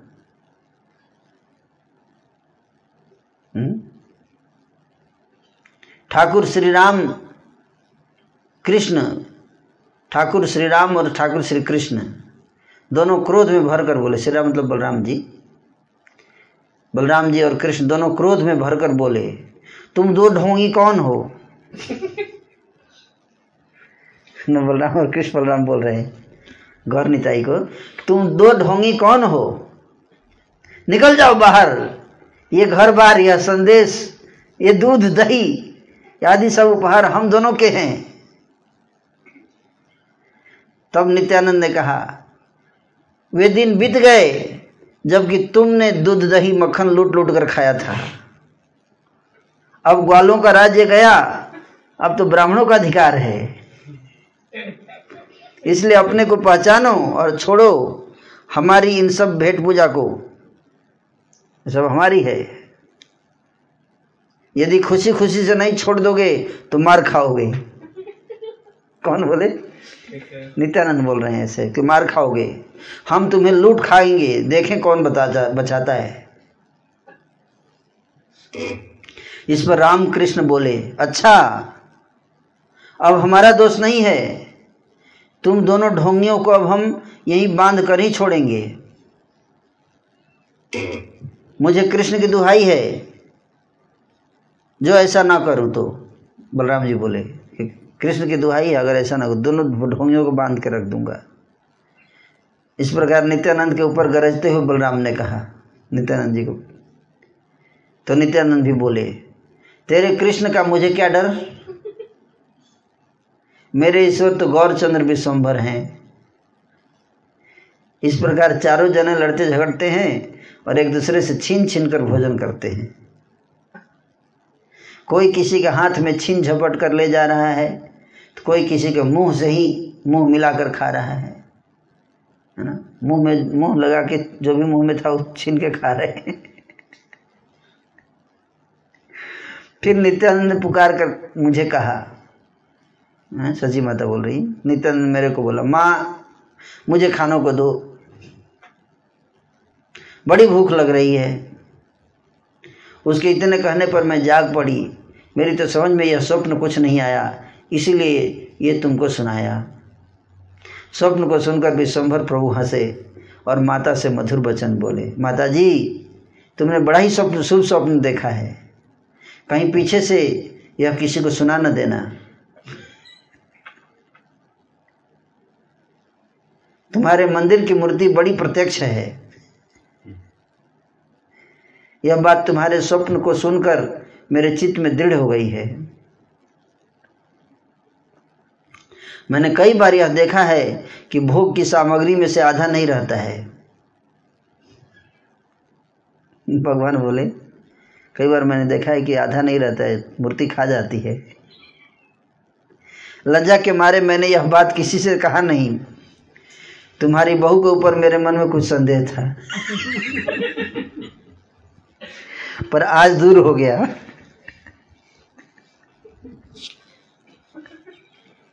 जगन माता लक्ष्मी जी भीतर से स्वप्न की वार्ता सुन रही थी। वह स्वामी के वचनों को सुनकर हंसती हैं। श्री विश्वम्भर देव फिर बोले, माँ, मेरी बात सुनो। नित्यानंद को बुलाकर शीघ्र ही भोजन कराओ। पुत्र के वचन को सुनकर सची माता को बड़ा आनंद हुआ और वह भोजन की सब सामग्री बनाने लगी। इधर विश्वम्भर प्रभु शीघ्र ही नित्यानंद जी के समीप गए और उनको निमंत्रण दिया। वे बोले, आज गुसाई जी की भिक्षा हमारे घर है, परंतु आप वहाँ कोई चंचलता मत करना। इतनी सीख भी सुना दी। श्री नित्यानंद जी कान पकड़कर बोले, विष्णु विष्णु विष्णु विष्णु, चंचलता तो पागल लोग किया करते हैं। क्या बोले? चंचलता तो पागल लोग करते हैं। मैं पागल थोड़े ना हूँ।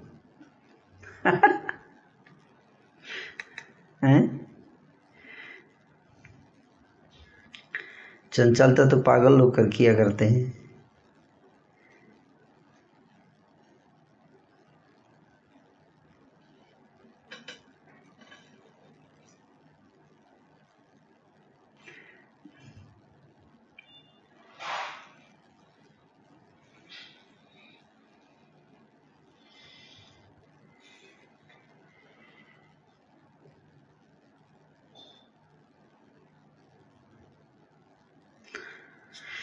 कर्णधारी नित्यानंद विष्णु विष्णु बोले।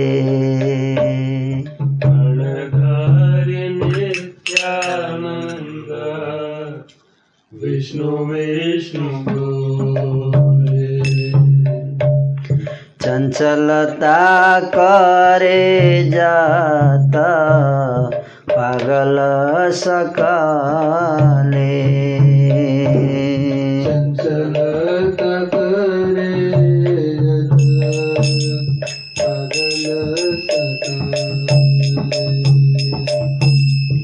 जे बुझिए मोरे तुमी बासह चंचल।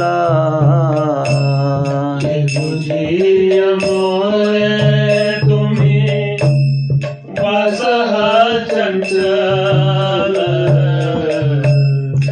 আপনার মত তুমি দেখা সকাল आपणार मात तुम्ही देह सकल तो नित्यानंद प्रभु बोलते हैं जे बुझिए मोरे तुम्हें बास चंचल हैं आप मुझे पागल समझते हो हैं? मैं पागल हूँ? मैं मैं पागल ही में चंचलता तो पागल किया करते। मैं पागल थोड़े ना हूँ। मुझे लगता है कि सबको आप अपने जैसा ही समझते हो। आत्मान मन्यते जगह। करे सबको आप अपने जैसा समझते हो क्या? मतलब एत बोली दुई जाने। হাসিতে হাসিতে এত বলে কই জানে হাসিতে হাসিতে। কৃষ্ণ কথা কহি কহি আইলা বাড়িতে। কৃষ্ণ কথা কহি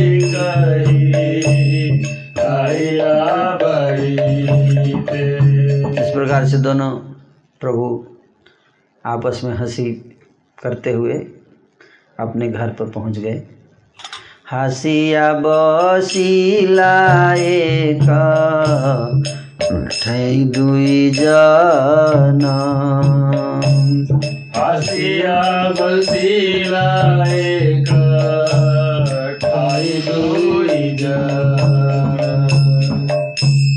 गदाधर आदियार परमाप्त गण। गदाधर आदियार परमात्म गण। दोनों बैठ गए और हँसते हुए एक दूसरे को देखकर हंस हंस रहे हैं। दोनों बैठ गए। अपने बाकी भक्त भी हैं गदाधर पंडित आदि भक्त भी वहाँ बैठे हैं। ईशा नदी ले न जल धुईते चरणा ईशान दिले मंगल दुहिते चरण नित्यानंद संगे गेला करिते भोजना। नित्यानंद संगे गेला करते भोजन। ईशान ने दोनों के चरणों में जल दिया चरण धोने के लिए और फिर भोजन करने के लिए दोनों गए।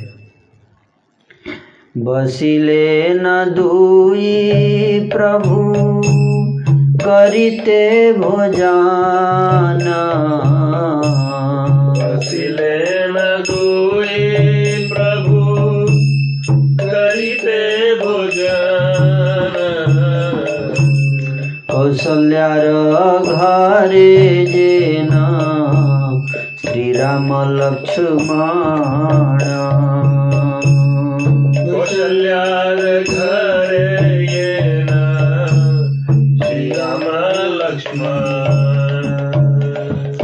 प्रकार से दोनों प्रभु बैठकर भोजन कर रहे हैं। ऐसा प्रतीत हो रहा है कि जैसे कौशल्या के आँगन में साक्षात राम और लक्ष्मण बैठकर भोजन कर रहे हैं।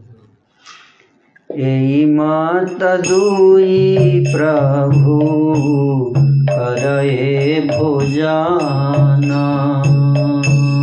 हे मत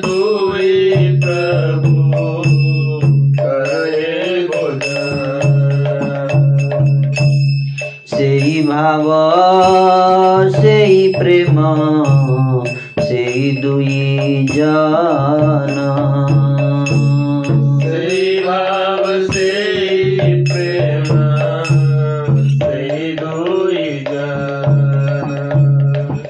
इस प्रकार से दोनों प्रभु भोजन कर रहे हैं। दोनों में सेम मूड है। एक जैसा भाव एक जैसा प्रेम आपस में। तो इस प्रकार से भोजन की लीला चल रही है। परिवेशन करे आई परम संतोषे। परिवेशन करे आई परम संतोष। त्रिभाग भिक्षा जन हासे। विभाग होइला भिक्षा दुई जन हासे। तो सची माता जब दोनों को प्रसाद सेवा कर रही है तो तीन प्लेट गलती से लगा दिया। कितना? तीन प्लेट लगा दिया। त्रिभाग हईल भिक्षा दो दुई जने हंसे। दोनों हंस रहे हैं। तीन किसके लिए लगाया? আর বার আসিয়াই দুইজনে দেখে আর বার আসিয়াই দুইজনে দেখে বৎসর পঞ্চের শিশু देखे परते के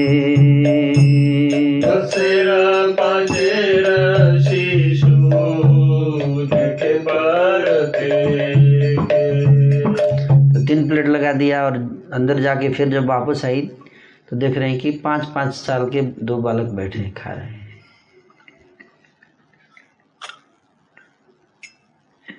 बाल्य भाव में। कृष्ण शुक्ल वर्ण देखे, दुई मनोहारा।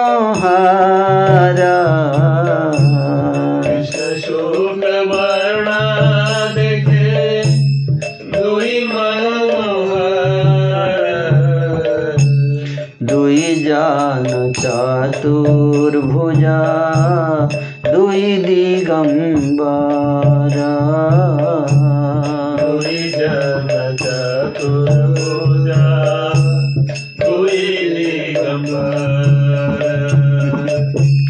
कृष्ण एक का कृष्ण वर्ण था दूसरे का शुक्ल वर्ण। हम्म? बड़ा ही मनोहर रूप। और दोनों चतुर्भुज चतुर्भुज रूप। और दिगंबर दिगंबर मतलब नंगे हैं, बिल्कुल। छुपाने नहीं है। पाँच साल के। शंख चक्र गदा पद्मा श्रीहला मुसाला शंख चक्र गदा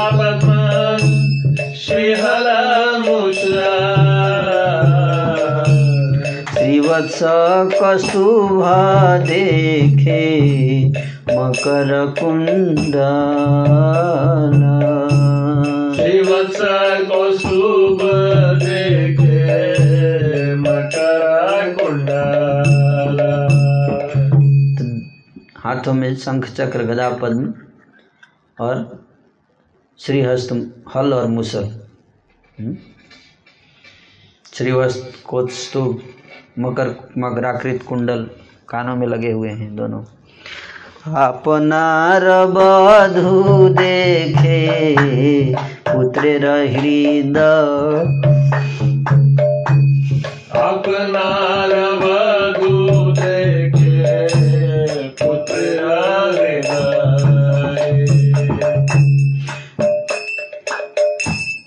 सकृत देखिया यार देखिते न पाए। कृष्ण देखिया यार देखते न पाए। फिर विश्वम्भर के छाती में चेस्ट पर लग विष्णु प्रिया जी का दर्शन किया। है ना? श्रीवत्स के जगह पर लक्ष्मी प्रिया, विष्णु प्रिया जी के दर्शन डॉटर इन लॉ वधु कर देखा।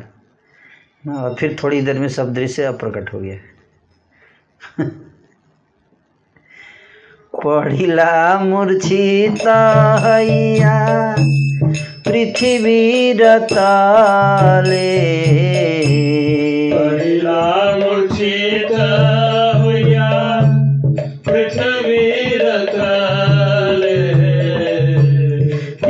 तितिल बसन सब नयन राजाले तितिल वसन सब नयने रजले भूमि पर गिर पड़ी मूर्छित होकर।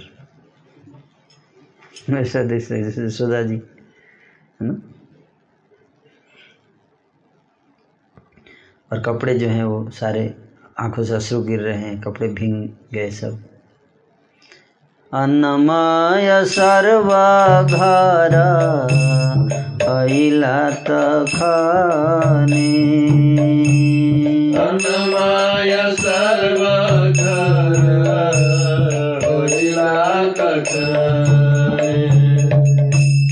अपूर्व देखिया सची बाह्य नहीं जाने।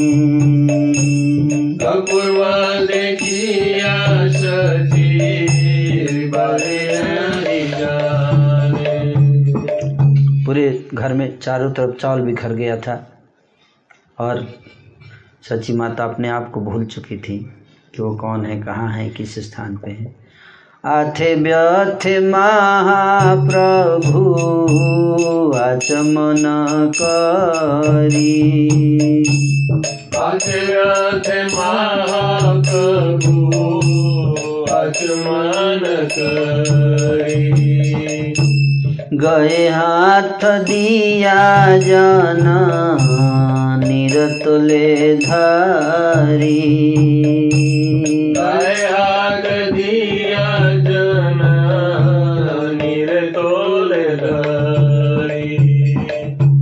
महाप्रभु जल्दी जल्दी उठ कर गए। हाथ धो के जल्दी से माँ को उठाया। में गिर गई थी ना। उठाए उठ उठ माता, तुम्ही स्थिर कर चिता। उठ माता, तुम्ही स्थिर कर केने मा पडिला पृथ्वीते पडिला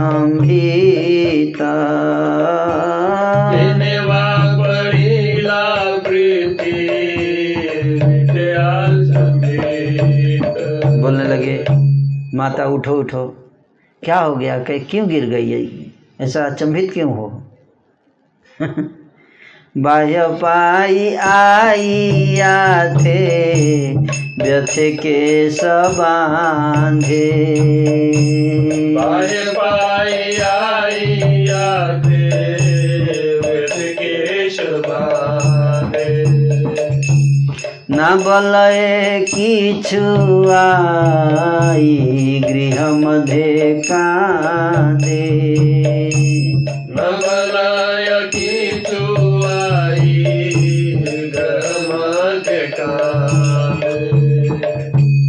सच्ची माता जब बाह्य चेतना में आई तो अपने बाल बिखरे हुए थे, उसको बांधने लगी। और मुख से कोई शब्द नहीं निकल रहा है, केवल रो रही है। केवल रो रही है, घर के बीच में बैठ कर रोए जा रही है। महादीर्घ श्वास छाड़े कंप सर्व गाए महादीर्घ श्वास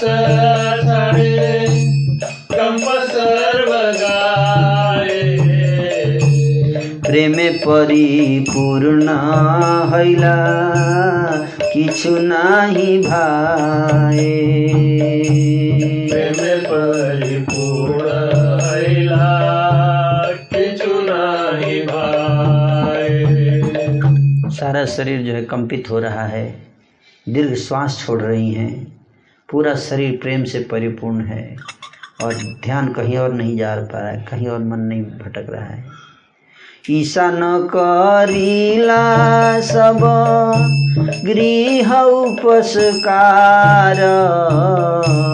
ईश्वर करीला सब गृह उपस्कार।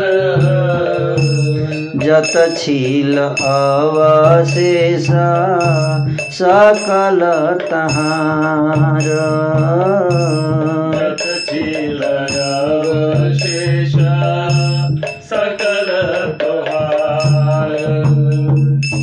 किसान ठाकुर जो हैं, उन्होंने पूरे घर की साफ़ सफ़ाई की, जो चावल सब बिखरा हुआ था। और फिर जो भी बचा हुआ था, सब बढ़िया से उसको साफ़ सुथरा करके ठीक किया। सर्विले न सर्व काल, आई रे ईशान। सजिले न सर्व काल, आई रे चतुर्दश लोक मध्ये महाभाग्यवान। चतुर्दश लोक महाभाग्यवान। ईशान ठाकुर बड़े भाग्यशाली हैं। हम्म? चौदहों लोकों चौदहों लोक में महाभाग्यवान ईशान ठाकुर। सची माता के घर में सर्वेंट हैं। तो जगत की माता सची को सेवा करने का निरंतर अवसर मिलता है उनको। किसान ठाकुर। मतयाने का को तुके प्रतिदीने का को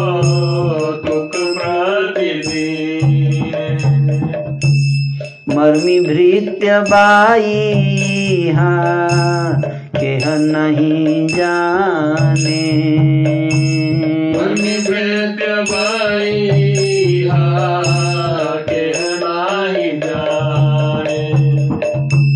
इस प्रकार से बहुत ही मधुर लीला प्रतिदिन कोई न कोई ऐसी लीला मतलब होती ही थी कहने का अर्थ है।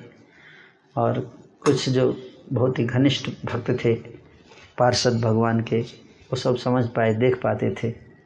बाकी लोगों को कुछ नहीं पता चलता था।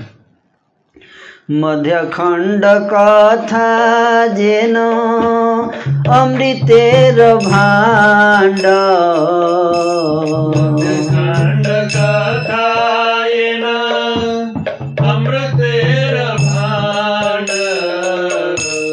ये कथा सुनीले घुचे अंतर पाखंड।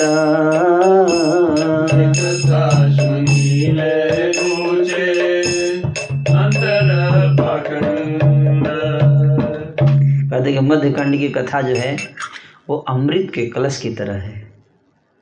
अमृत कलश जिसमें अमृत रखा हुआ है। और जो भी इस कथा को सुनेगा उसके अंदर का जो नास्तिक स्वभाव है, श्रद्धाहीन, वो नष्ट हो जाएगा।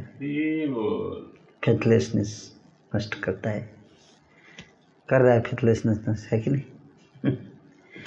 नास्तिकता को नष्ट करता है।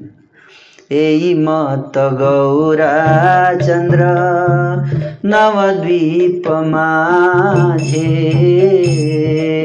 मत गौरा चंद्र।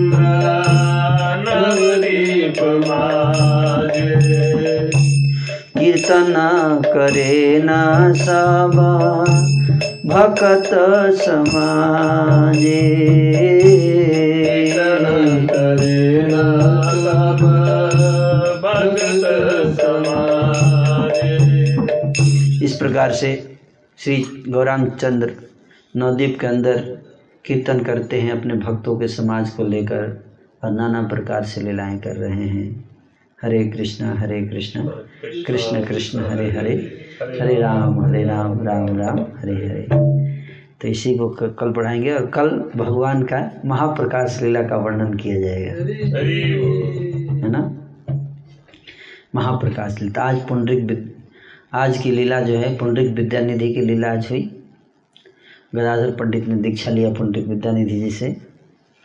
और फिर हमने ये देखा कि किस प्रकार से श्रीवास ठाकुर की परीक्षा लिया चैतन्य महाप्रभु ने और उसके उपरांत सची माता के घर आँगन में किस प्रकार से सची माता ने दर्शन किए कृष्ण बलराम चतुर्भुज रूप भगवान का बाल बाल रूप।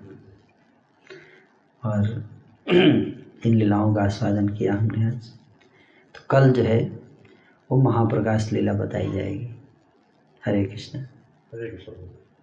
महाप्रभु की महाप्रकाश लीला दो अध्याय में वर्णन है। उसके बाद अगले दो अध्याय नित्यानंद प्रभु की महिमा का वर्णन है। उसके बाद अगले तीन अध्याय जगाई मधाई लीला। तो देखते हैं, मुझे लगता है कि प्रयास करेंगे कि ज़्यादा से ज़्यादा कवर हो जाए। पूरा ख़त्म कर सकते हैं। लॉकडाउन में चैतन्य भागवत, अगर चैतन्य महाप्रभु की कृपा मिली तो। एटलीस्ट एक बार। एटलीस्ट इन्फॉर्मेशन समझ, पता चल जाएगा। भाव तो नहीं समझ पाएँगे सारा, पर महाप्रभु की प्रसन्नता के लिए और कोरोना को शांत करने के लिए, विश्व कल्याण के लिए ये कथा का आयोजन किया गया था, ताकि कोरोना जो है वो फैले ना एटलीस्ट भारतवर्ष में। तो हम देख पा रहे हैं चैतन्य महाप्रभु के पास। महाप्रभु कोरोना को रोक के बैठे जब तक चल और ये भक्त लोग प्रार्थना कर रहे हैं। महान महान वैष्णव लोग प्रार्थना कर रहे हैं इसलिए उसका असर होना चाहिए। Let us pray to Lord Chaitanya Hare Krishna any question हाँ। प्रभु जी एक डिवोटी जानना चाहते हैं कि अहिल्या जी के साथ में एक नाम गुहा का भी आया था। हम्म? गुहा। गुहा को गुहा। को बेनेडिक्शन क्यों मिला था? व्हाट वाज द रीजन कौन सा बेंडिक्शन निषाद राज है ना? निषाद राज थे, जो भगवान राम के परम भक्त थे और मित्र भी थे उनके फ्रेंड रस्सा के भाव में। हालाँकि निषाद जाति से थे, लेकिन भगवान राम से सख्य भाव था। तो परम भक्त थे भगवान के। यही जानना है। जन्म जन्म के साथी हैं। बार बार लीला में प्रकट होते हैं। केवट थे निषाद राज थे सबरी हम्म, ये सब विशेष हम्म, ये सब नि, निम्न जाति के भक्त जो कहा जाता है केवल लोग उल्टा देखते हैं भगवान कि एक शूद्र को भगवान ने सिर काट दिया राम ने। ये तो दिखाई देता है लोगों को, लेकिन लोगों को ये नहीं दिखाई देता है। वहीं पे केवट, निषाद राज और सबरी दोनों के ऊपर कितनी कृपा की। और वैसे अगर वो शुद्र भी होता तो भगवान क्यों नहीं कृपा करते उसके ऊपर? है कि नहीं? भक्ति करना चाहिए था उसको, तपस्या की क्या ज़रूरत है? भगवान ये बताना चाहते प्रेम करो भगवान मुझसे, तपस्या क्या क्या ज़रूरत है? कृपा करते हैं, भगवान जाति पाति से ऊपर उठकर कृपा करते हैं। भगवान का तो यही स्वभाव है। भालू, बंदर, सबको शूद्र की तो बात ही छोड़ दीजिए। है कि नहीं? प्रभु का स्वभाव ही है ठाकुर जी का, प्रेम सबको। जो पतित है, दीन है, उस पर तो ज़्यादा कृपा करते हैं। अगर वो एक्सेप्ट करे तो कि मैं दीन हूँ, पतित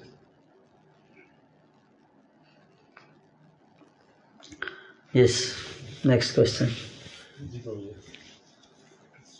कह रहे हैं कि वी आर हेयरिंग श्री हैं हाँ जी सेकंड क्वेश्चन बत, हाँ बताइए Devotee कह रहे हैं कि we are hearing Chaitanya Bhagavat and I'm feeling that multiple times emphasis given on who will not consider these personalities in Sri Chaitanya Bhagavat as equal to each other or offend in any way will suffer too much. But when we hear in Sri Ramayana or Sri Bhagavad Gita, instead of emphasis on offenders and their sufferings, emphasis is put on Jiva Daya and Jiva, Jiva deliverance from material atta- attachments and more on Archan Vidhi of Lord. How we should receive it so that we can't come in the list of offenders in any way and smoothly remain, maintain, and progress on the path of loving, pure devotional service. Just by accepting that you are offender first is admit. कोई आपका रोग बता रहा है तो आपको बुरा लग रहा है। यही सबसे बड़ा रोग है? वृंदावन दास ठाकुर आपका रोग बता रहे हैं। He is very extraordinarily merciful तो हमें उसको दूसरे से, हमारा ईगो जो है उसको दूसरे सेंस में लेता है। दैट इज़ आवर प्रॉब्लम आप उसमें उनका प्रेम देखिए, वृंदावन दास ठाकुर जी का। वो आप, उनका प्रेम है वो वो समझा रहे हैं? रामायण या जो भी आप पढ़िए। वहाँ तो समझाया भी नहीं जाता, वहाँ तो सीधे एक्शन लिया जाता है?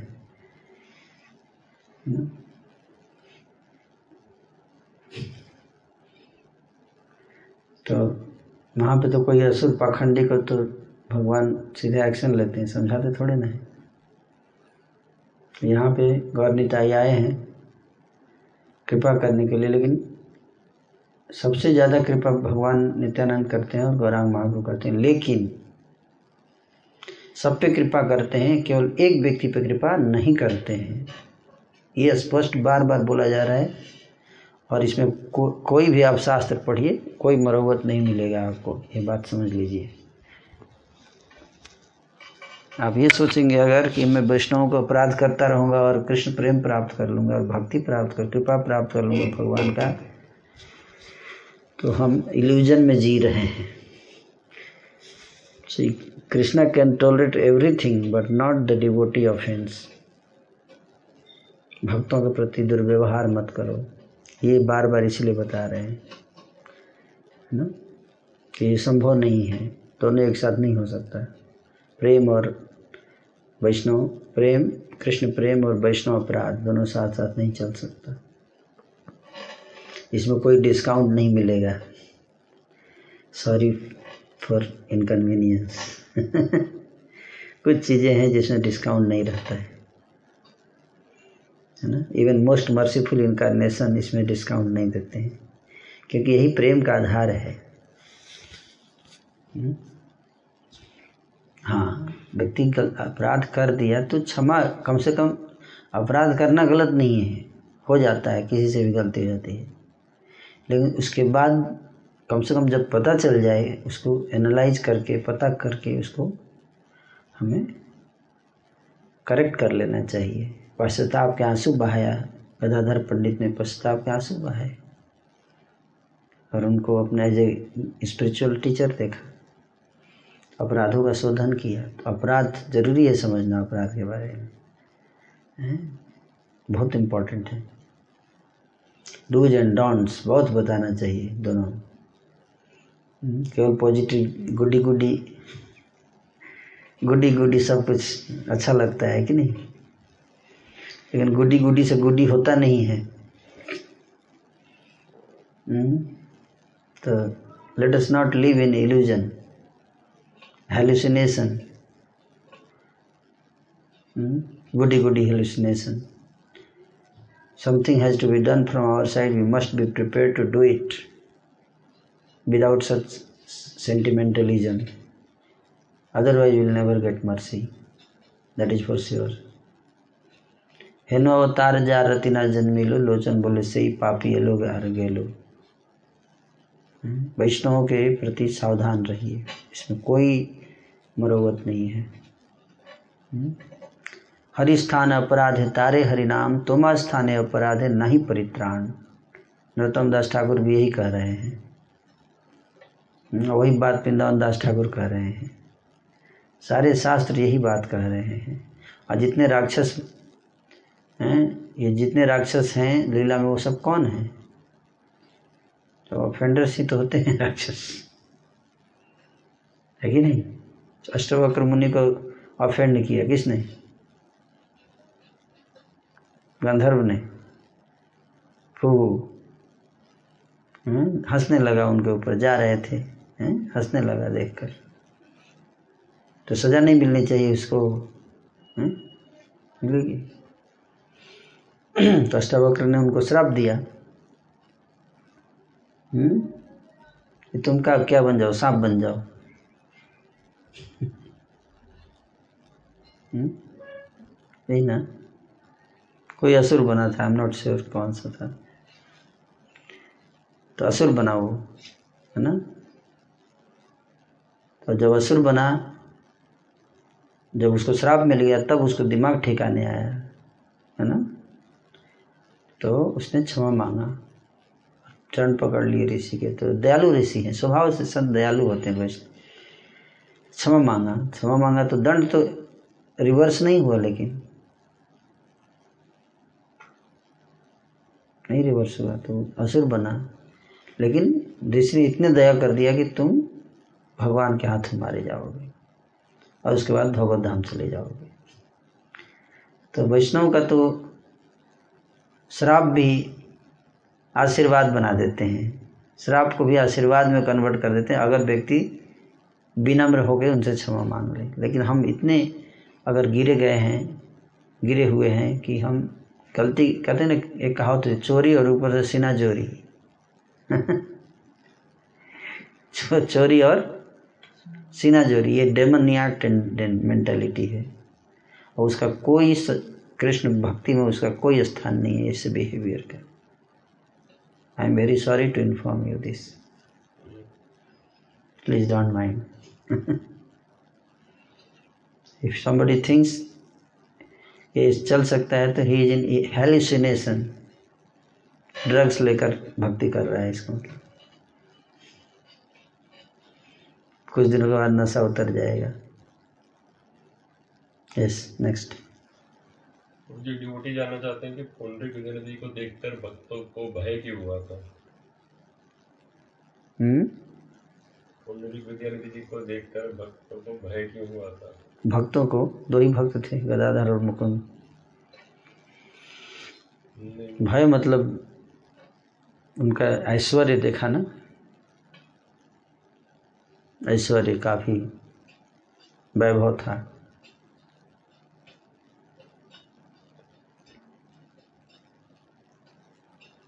संभ्रम, इसको बोलते हैं। है ना? ऐश्वर्य किसी का देखकर थोड़ा व्यक्ति को सावधान हो जाता है, उसी को भय बोला गया। भू- वैसा भय नहीं कि वहाँ से भागने का मन किया, पीट देंगे, ऐसा वाला भय नहीं था। भय का मतलब यही है। यस नेक्स्ट जी डिवोटी जानना चाहते हैं कि कभी कभी हम सही रास्ते पर चलते हैं तो हमको अपने मटेरियलिस्टिक लाइफ में ग्रोथ नहीं मिलती है। और वो इस कारण से नहीं मिलते कि जो हमारे सीनियर्स हैं जिनको ग्रोथ देने का राइट है वो उन लोगों को ज़्यादा प्रमोट करते हैं जो गलत रास्ते पे चलते हैं। उन लोगों को ज़्यादा प्रमोट करते हैं जो गलत रास्ते पे चलते हैं। तो इसको कैसे समझें ये मतलब कैसे फिर से पूछिए। उनका कहना है प्रभु जी की कभी कभी मटर लाइफ में जो लोग सही रास्ते पे चलते हैं उनको ग्रोथ नहीं मिलती है प्रोग्रेस नहीं कर पाते हैं। हम्म, क्योंकि उनको जो सीनियर्स हैं उनके वो may be kind of promotion नहीं देते हैं क्योंकि वो फेवर करते हैं उन लोगों को जो गलत रास्ते पे चलते हैं। तो इसको कैसे समझें मतलब इसको कैसे स्पेसिफाई करें अपने आप को? स्पेसिफाई क्या करना है? सही है।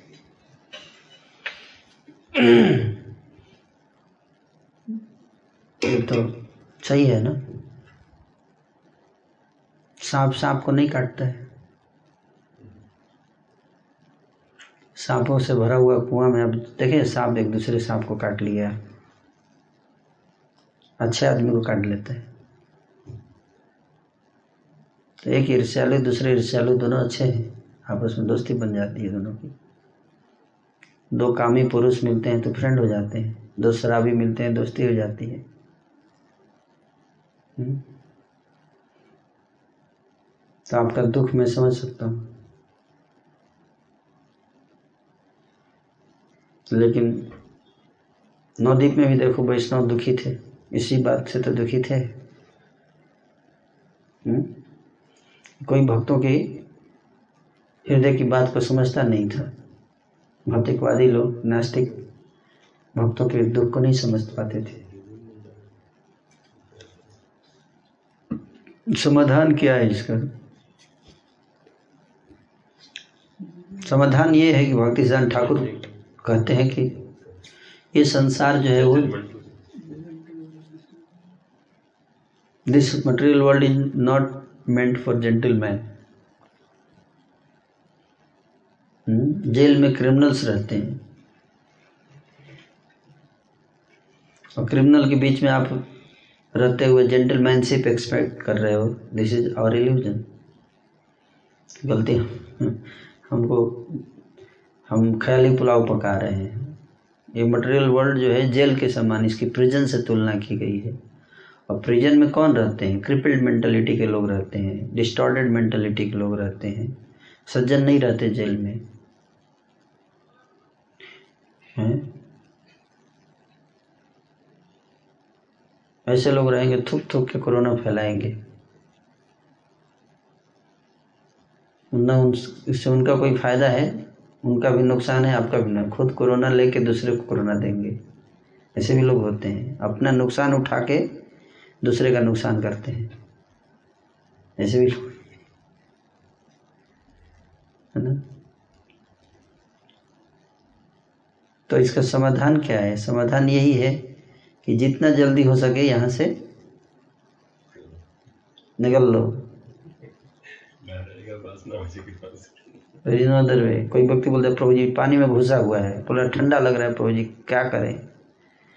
प्रभु जी, पानी ठंडा लग रहा है तो पानी ठंडा ही लगेगा ना, और क्या? पानी को बनाया गया है ठंडा। तो घुसा क्यों है पानी में? तो बाहर आ जा। पानी को बनाया गया ठंडा तो ठंडा नहीं लगेगा। तो इसी तरह से ये मटेरियल वर्ल्ड को सांपों से भरा हुआ कुएँ से तुलना किया गया। एवं जन्म निपतितम जो परुवाई कूपे। कामाभिकामम अनुज प्रपतन प्रसंगार हम्म। ये भौतिक संसार को सांपों से भरे हुए या कोरोना से भरे हुए कुएँ से तुलना किया जा सकता है। अब कोरोना को क्या प्रॉब्लम है? आपने क्या बिगाड़ा कोरोना का? है? फिर भी वो आपको काटेगा। हम्म? काटेगा। ये संसार कोरोना के अंदर ईर्ष्या है।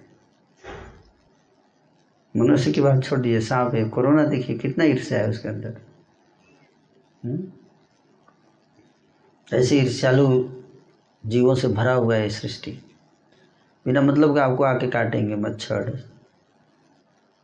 और मच्छर मेंटालिटी के लोग। तो इसलिए शास्त्र कहते हैं भगवान भी कहते हैं, हैं?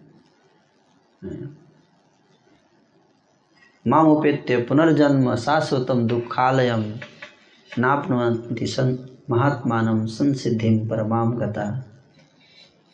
मेरी शरण में जो आ जा, आ जाओ। हम्म? ये संसार अशाश्वत और दुखालय है। दुखालय में आप सुख एक्सपेक्ट कर रहे हो। हम्म? कोई भोजनालय में जाके पुस्तक ढूंढे, कहाँ, किताब कहाँ है, रामायण, मिलेगा। भोजनालय में भोजन ही मिलता है ना? है? तो दुखालय में सुख, सुखालय ढूंढ रहे हैं। हो सकता है। नहीं हो सकता। है? और जेल में गुड बिहेवियर ढूंढ रहे हैं। हो सकता है। सारे क्रिमिनल रहते हैं जेल में। आप फंस चले गए अंदर। हम्म? और वेट कर रहे हैं कि सब लोग आपकी पूजा करेंगे। बदमाश लोग हैं ना जेल में? मर्डर वर्डर करके आए हैं। उनको कोई फ़र्क है उनको? हैं? दो झापड़ मार दिया, दो झाड़ लग गया, उससे कोई उनको फ़र्क नहीं पड़ता। है तो ऐसे लोगों के बीच में रहेंगे uncivilised people they have not any culture no training no education no spirituality ऐसे लोगों के बीच में रहना बहुत दुख की बात है, लेकिन क्या उसी तरह से, लेकिन किसने आपको बोला वहाँ रहने के लिए? आप खुद ही गए हैं ना? भगवान तो नहीं बोल देंगे हम खुद ही भगवान को छोड़ के आए। सोच के कि बड़ा मज़ा आएगा भौतिक संसार में। अब अब लीजिए मज़ा। ठीक है इसलिए अभी भी हमें समझना है कि इसका कोई समाधान नहीं है। मटेरियल वर्ल्ड के दुखों का कोई समाधान नहीं है। भगवान की भक्ति, प्रेम, उसमें डूब जाएँगे तो फिर इन दुखों से छुटकारा मिलेगा। अन्यथा कोई उपाय नहीं है। I am not a motivational speaker तो उस तरह का कुछ नहीं बता सकता मैं आपको। How to deal with boss आपको बता सकता हूँ, लेकिन बॉस को नहीं बता सकता ना how to deal with you एक हाथ से ताली बजती नहीं है संसार में, है कि नहीं? आपको कितना भी मैं बता दूँ बट तो पर्सन दूसरा व्यक्ति अगर दुष्ट है तो तो आपको कष्ट देगा ही ना।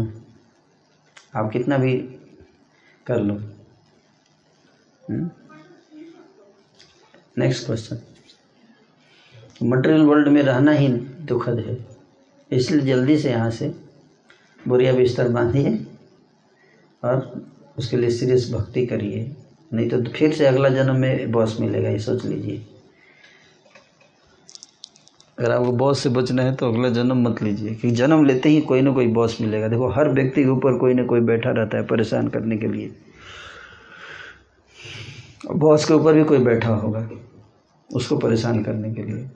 हर व्यक्ति के ऊपर सेट किया गया है ऐसा। कोई व्यक्ति शांति से नहीं बैठ सकता। भगवान के भक्त शांत रहते कृष्ण भक्त निष्काम, अतएव शांत, सिद्धि हैं? भुक्ति मुक्ति सिद्धि कामी, सकल ही अशांत तो ये निष्काम, जितना आप निष्काम बनोगे, उतना शांति रहेगी हम्म? अन्यथा संसार में तो देखिए, कष्ट है ही ना। उसके अवॉइड नहीं किया जा सकता। हम लोग को भी कष्ट होता है। यानी कि आपको ऑफ़िस में बॉस हर जगह कष्ट है? परेशानी है। यानी मत सोचिए कि आपको केवल ऑफ़िस में होता है। हर जगह है। इस तरह की समस्याएँ हैं। ये मेंटालिटी है। मेंटालिटी ये जहाँ भी रहेगी, वहाँ पे दुख होगा। हम्म? भक्त आपस में ईर्ष्या करते हैं। हम्म? मिश्रित भक्त। शुद्ध भक्त नहीं। जो भक्ति में प्रयास कर रहे हैं, उनके कारण भी कष्ट होता है एक दूसरे को। तो जब तक हमारी मेंटलिटी प्योर नहीं हो जाएगी, तब तक दुखों से छुटकारा नहीं मिलेगा। और जो भी व्यक्ति हमें परेशान कर रहा है, ये बात निश्चित है कि हमने भी कहीं ना कहीं किया है किसी को, अन्यथा हमें कोई परेशान नहीं कर सकता, है ना? जैसे मुझे याद है कि मैं एक बार मैं जब नौकरी करता था तो एक दिन मेरे बॉस ने, जैसे आप बता रहे हैं, मेरे बॉस ने मुझे बहुत डांटा। तो मैं कुछ बोला नहीं। तो उसको बाद में बहुत ग्लानी हुई तो मुझे बाद में बुलाया उसने। वो जानता था कि मैं भक्ति करता हूँ तो थोड़ा। तो उसने मुझे बुलाया उसने मुझसे पूछा कि मैंने तुमको इतना बुरा भला कहा, तुमको बुरा नहीं लगा? तो मैंने उसको, जो जवाब दिया वो मैं आपको सुनाता हूँ। हम्म? आज से तेरह साल पहले, चौदह साल पहले की घटना बता रहा तो मैंने अपने बॉस को बोला कि, सर, जैसे हम टॉयलेट में जाते हैं टॉयलेट में स्टूल पास करते हैं तो बदबू आती है। पर वो बदबू बुरी नहीं लगती, क्योंकि वो अपनी होती है। लेकिन वही और किसी और का होता और एक सेकंड में जाकर फटाक से भाग के आते हैं। क्या आपने फ्लश नहीं किया?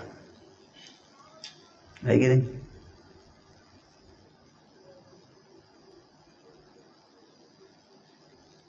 तो बोला, इसका आप क्या बताना चाहते हैं? बोला, ये बात सत्य है कि नहीं? बोला हाँ सत्य है ऐसा तो है। अपना स्टूल भी बुरा नहीं लगता। बाकी चीज़ को बात छोड़ है कि नहीं? क्योंकि कोई ऑप्शन नहीं है। तो उसी तरह से अगर हमें समझ में आ जाए कि जो हमारे जीवन में बदबू या दुख की बदबू आ रही है हमारे ही कर्मों का फल है, अपने ही किए हुए कर्मों का फल है। हम ही खाए थे, उसे ही निकल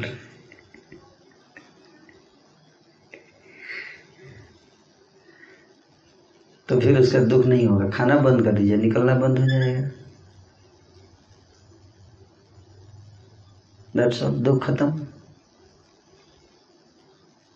तो अपने दुख को भोगने में क्या प्रॉब्लम है आपको? हम्म? अब मेरे से क्या हेल्प चाहते हैं? मैं तो अपना भोग ही रहा हूँ। मैं भी अपना भोग रहा हूँ। आप भी भोगी, हम एक दूसरे को इंस्पायर करेंगे भोगने में दुख। हाँ। हम ढीठ हैं ना तो अभी भी तो कर्म नहीं सुधार रहे हैं ना? अभी भी नहीं सुधार रहे हैं। कम से कम इतना समझने के बाद व्यक्ति अपने आचरण कर्मों को सुधार लेना चाहिए। लेकिन अभी भी हम लोग सीरियस नहीं हैं उसके प्रति। हम कर्म, मन, वाणी और शरीर से कर्म करते हैं। तीनों एक एक कर्म सोच समझ कर करना चाहिए। बोलने से पहले सोचना चाहिए दस बार। क्योंकि उसका परिणाम भुगतना पड़ेगा। अगर हमने किसी को हर्ट किया अपने वाणी से तो वो कहीं ना कहीं हमारे पास टर्न होके आएगा ही। तो हम, आप जो प्रश्न आप पूछ रहे हो, आप अपनी ही एस्टिमेट पिछले दस दिनों का एस्टिमेट निकालिए और मेरे को बताइए कि पिछले दस दिनों में आपने जब भी किसी को कुछ बोला तो क्या आपने कैलकुलेट करके बोला कि इससे किसी को कष्ट होगा कि नहीं होगा? हुँ? नहीं करते हम कैलकुलेशन है कि नहीं? हाँ हमें कोई बोल दे तो घंटों घंटों उस पर एनालिसिस करते हैं कैलकुलेशन करते हैं। फिर हमें अब प्रश्न पूछते हैं कि उसने हमें ऐसे कोई हमारे साथ अन्याय कर रहा है तो क्या करना चाहिए? आपके साथ अन्याय हो ही नहीं सकता अगर हमने किसी के साथ अन्याय नहीं किया है तो। फिर तो कर्म का सिद्धांत ही बदल, पलट रहे हैं हम। ऐसा हो ही नहीं सकता। कि हमने किसी के साथ कुछ नहीं किया है और हमारे साथ हो, ऐसा नहीं हो सकता। हम्म? ज़रूर रिएक्शन होते हैं कर्मों के रिएक्शन होते हैं। तो उस उसको हमें फेस करना ही पड़ेगा टॉलरेट करना पड़ेगा कोई और उपाय नहीं रहता है। और भगवान की शरण में जितना जाएँगे हो सकता है भगवान की शरण में गए तो भगवान थोड़ा रिलीफ दे देते हैं टॉलरेबल लिमिट तक कर देते हैं। क्या? टॉलरेबल लिमिट तक घटा देते हैं, पर ख़त्म नहीं करेंगे भगवान। ख़त्म कर देंगे तो फिर भगवान को भूल जाएँगे। सो, अपने कर्मों का फल है? आपन कर्म फले आपने डूबी हम्म? हरे कृष्ण नेक्स्ट क्वेश्चन प्रभु जी एक डिवोटी जानना चाहते हैं कि जजिंग मेंटालिटी जो उनका जजमेंटल फिलोसफी होता है, खुद का अपने आप से लोगों को राइट और रॉन्ग डिसाइड करने का हम्म। उसको कैसे ओवरकम कर सकते हैं मौसम पति तो प्रभु ना पाई बिहार हम्म? बुरा जो देखन मैं चला बुरा न पाया कोई जो जगह ढूंढा अपना मुझसे बुरा न कोई जज कीजिए लेकिन चैरिटी बिगिंस फ्रॉम होम पहले अपने को जज करना चाहिए मैं क्या हूँ?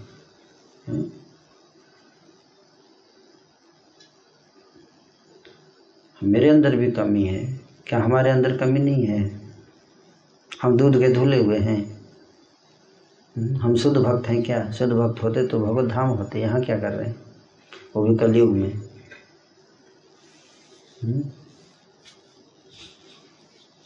तो एक सिंपल एग्ज़ाम्पल से आपको समझाऊँगा।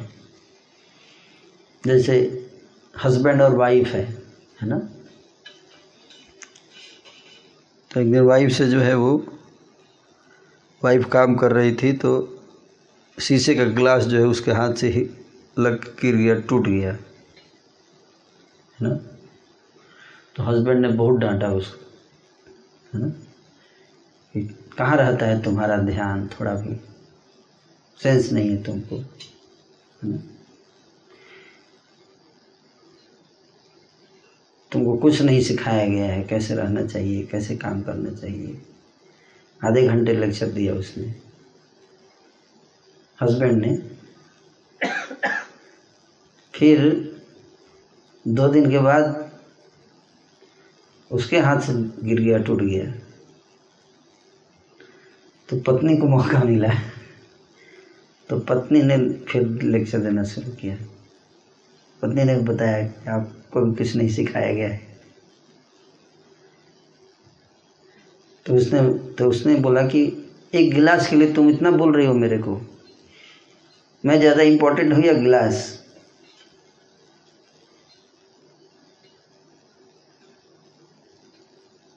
हम्म?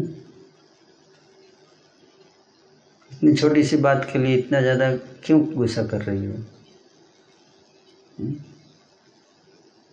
मैं ज़्यादा इम्पोर्टेंट हूँ या गिलास ज़्यादा इम्पोर्टेंट है? तो बोली तो तो पत्नी बोली कि उस दिन आपको ये बात नहीं याद आ रहा था।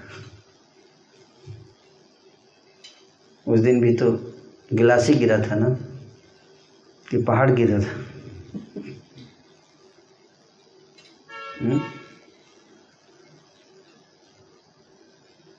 तो तो जब हम गलती करते हैं तो एक्सपेक्ट करते हैं कि लोग हमें क्षमा कर दें।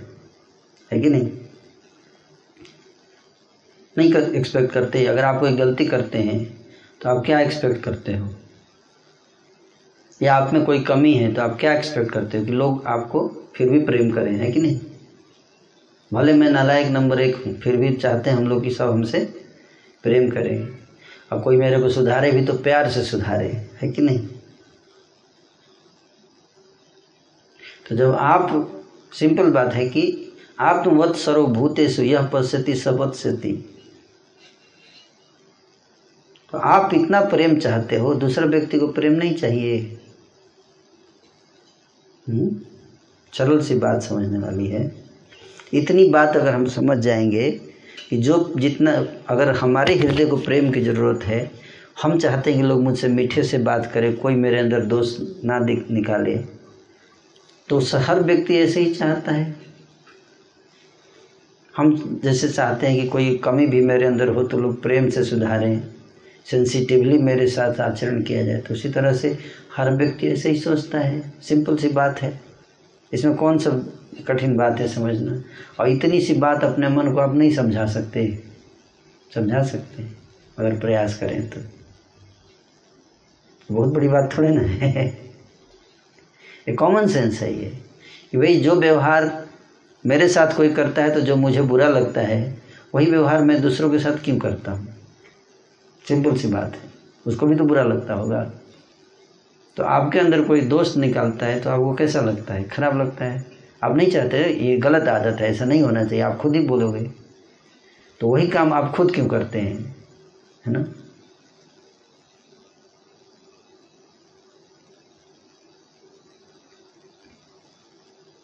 तो दूसरों के दोष पर दोष को नहीं देखना चाहिए हम्म? दूसरों की कमी नहीं देखनी चाहिए? और देखना, अगर है भी किसी के अंदर कमी तो उसको बड़े सावधानी से, है ना, डील करना चाहिए, है ना?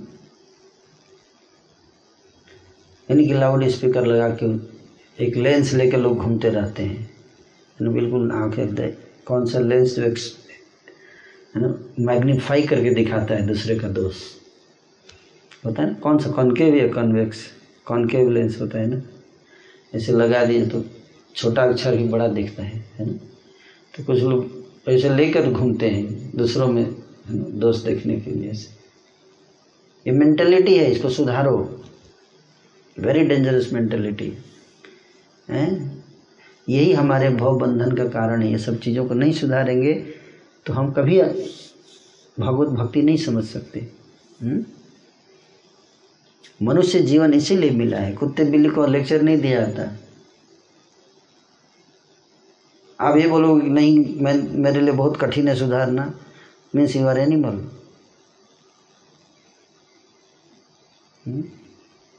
animal के बोल सकता है ऐसा कि नहीं, मैं नहीं सुधार सकता अपने आप को। मनुष्य बनाया गया मतलब सुधार करने के लिए, अपनी मेंटालिटी को ठीक करने के लिए। तो लिखना चाहिए कौन कौन सी मेंटालिटी हमारी ख़राब है और उसको सुधारना चाहिए। तो सुधारने का तरीका भी बताया गया कि आप देखो, जब भी आपको दूसरे का दोस्त नज़र आए जैसे कहते हैं कि एक उंगली जब दूसरे को पॉइंट आउट करते तो तीन किधर है? तीन किधर है? देखिए, तीन आपकी तरफ़ है। इस बात को समझिए। डू यू अंडरस्टैंड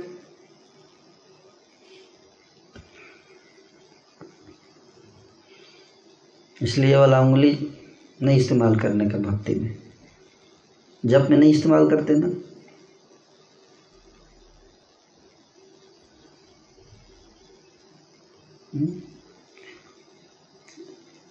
तो एरोगेंस है ये, है? एरोगेंस इसको बोलते हैं। दूसरे को सेल्फ अपॉइंटेड एडवाइसर करेक्टर नहीं करना चाहिए। अपने ही अंदर इतना है सुधारते सुधारते कई जन्म लग जाएँगे, सुधरेगा नहीं। दूसरे क्या सुधारेंगे? भाई, ज़िम्मेदारी दूसरे के लिए पहले अपना पेट भरा नहीं, दूसरे को भरेंगे आप। कभी देखें कि कोरोना में लोग जा रहे हैं, खुद खाए नहीं दूसरे को बांटने जा रहे हैं? तो मैं नहीं कहता कि आप सुधारो मत सुधारो, लेकिन पहले अपना कर लो, फिर सुधारना, संसार। है? तो हमारे ही अंदर इतने अनर्थ हैं, इतने दोष हैं, उसको सुधारने में कितने साल लग जाएँगे? फिर चैरिटी करेंगे। चैरिटी बिगिंस फ्रॉम होम ऐसा ना हो कि चिराग तले ही अंधेरा है so you should start from home from your own heart और दोस्त देखना गलत नहीं है देखो खूब देखो अपने अंदर लेकिन जितना देख सकते हैं उतना भक्ति के लिए फायदेमंद है अपने अंदर दोष देखना बहुत हेल्दी है बहुत हेल्दी है আমার জীবন সদা পাপের नहीं को पुण्य राले परे रे उद्वेग दिया चीजे कतो, दिया चीजी वे रखले निज सुख लागी, पापे नाही डरी, दया ही दयाहीन स्वार्थ परो। পর সুখে দুঃখী সদা মিথ্যা ভাসি পর দুঃখ সুখ করো আমার জীবন সদা পাপের নাহি কো पुण्यर हमारा जीवन पापों से भरा हुआ है तो जब व्यक्ति बिज़ी रहता है अपने ही दोषों में अपने कोई सुधारने में तो फिर उसके पास टाइम कहाँ है दूसरों के अंदर देखने का? ट्राई करने से सब कुछ संभव है, है? तो समस्या क्या है कि हम कभी सीरियसली एडमिट ही नहीं करते हैं कि हमारे अंदर भी कमी है। जो व्यक्ति दूसरों के अंदर कमी देखने में बिज़ी रहता है वो कभी भक्ति में आगे नहीं बढ़ सकता कभी नहीं आगे बढ़ सकता। उसकी गाड़ी वहीं अटकी रहेगी हैं? तो उसको बाहरी बिज़नेस बंद करके अपने बिज़नेस शुरू करना चाहिए। अपने अंदर सुधार लाना। दूसरों के अंदर नहीं। दूसरों को हमेशा अच्छी चीज़ें देखना चाहिए। अगर भक्ति में आगे बढ़ना है तो नहीं बढ़ना है तो कोई बात नहीं है तो बहुत सारे उपाय हैं। आगे नहीं बढ़ने के बहुत सारे उपाय हैं भक्ति में। आगे बढ़ना है तो बहुत कम उपाय है। तो उसमें कुछ चीज़ें हैं जो बहुत सीरियस हैं है ना? तो उसको आपकी आप कितना ही भक्ति कर लीजिए उसका कोई लाभ नहीं मिलेगा। अगर हम दूसरों के अंदर दोष निकाल रहे हैं तो ख, सब खत्म हो जाएगी नष्ट हो जाएगा। सारा जब का निष्फल हो जाएगा अगर दूसरे के अंदर दोष देखेंगे तो। इतना सीरियस है इसलिए बता रहा हूँ। तो ये बिज़नेस बंद होना चाहिए हैं? बिज़नेस बंद होना चाहिए, बंद होना चाहिए, बंद होना चाहिए, बस खत्म। No other talk Hare Krishna. Thank you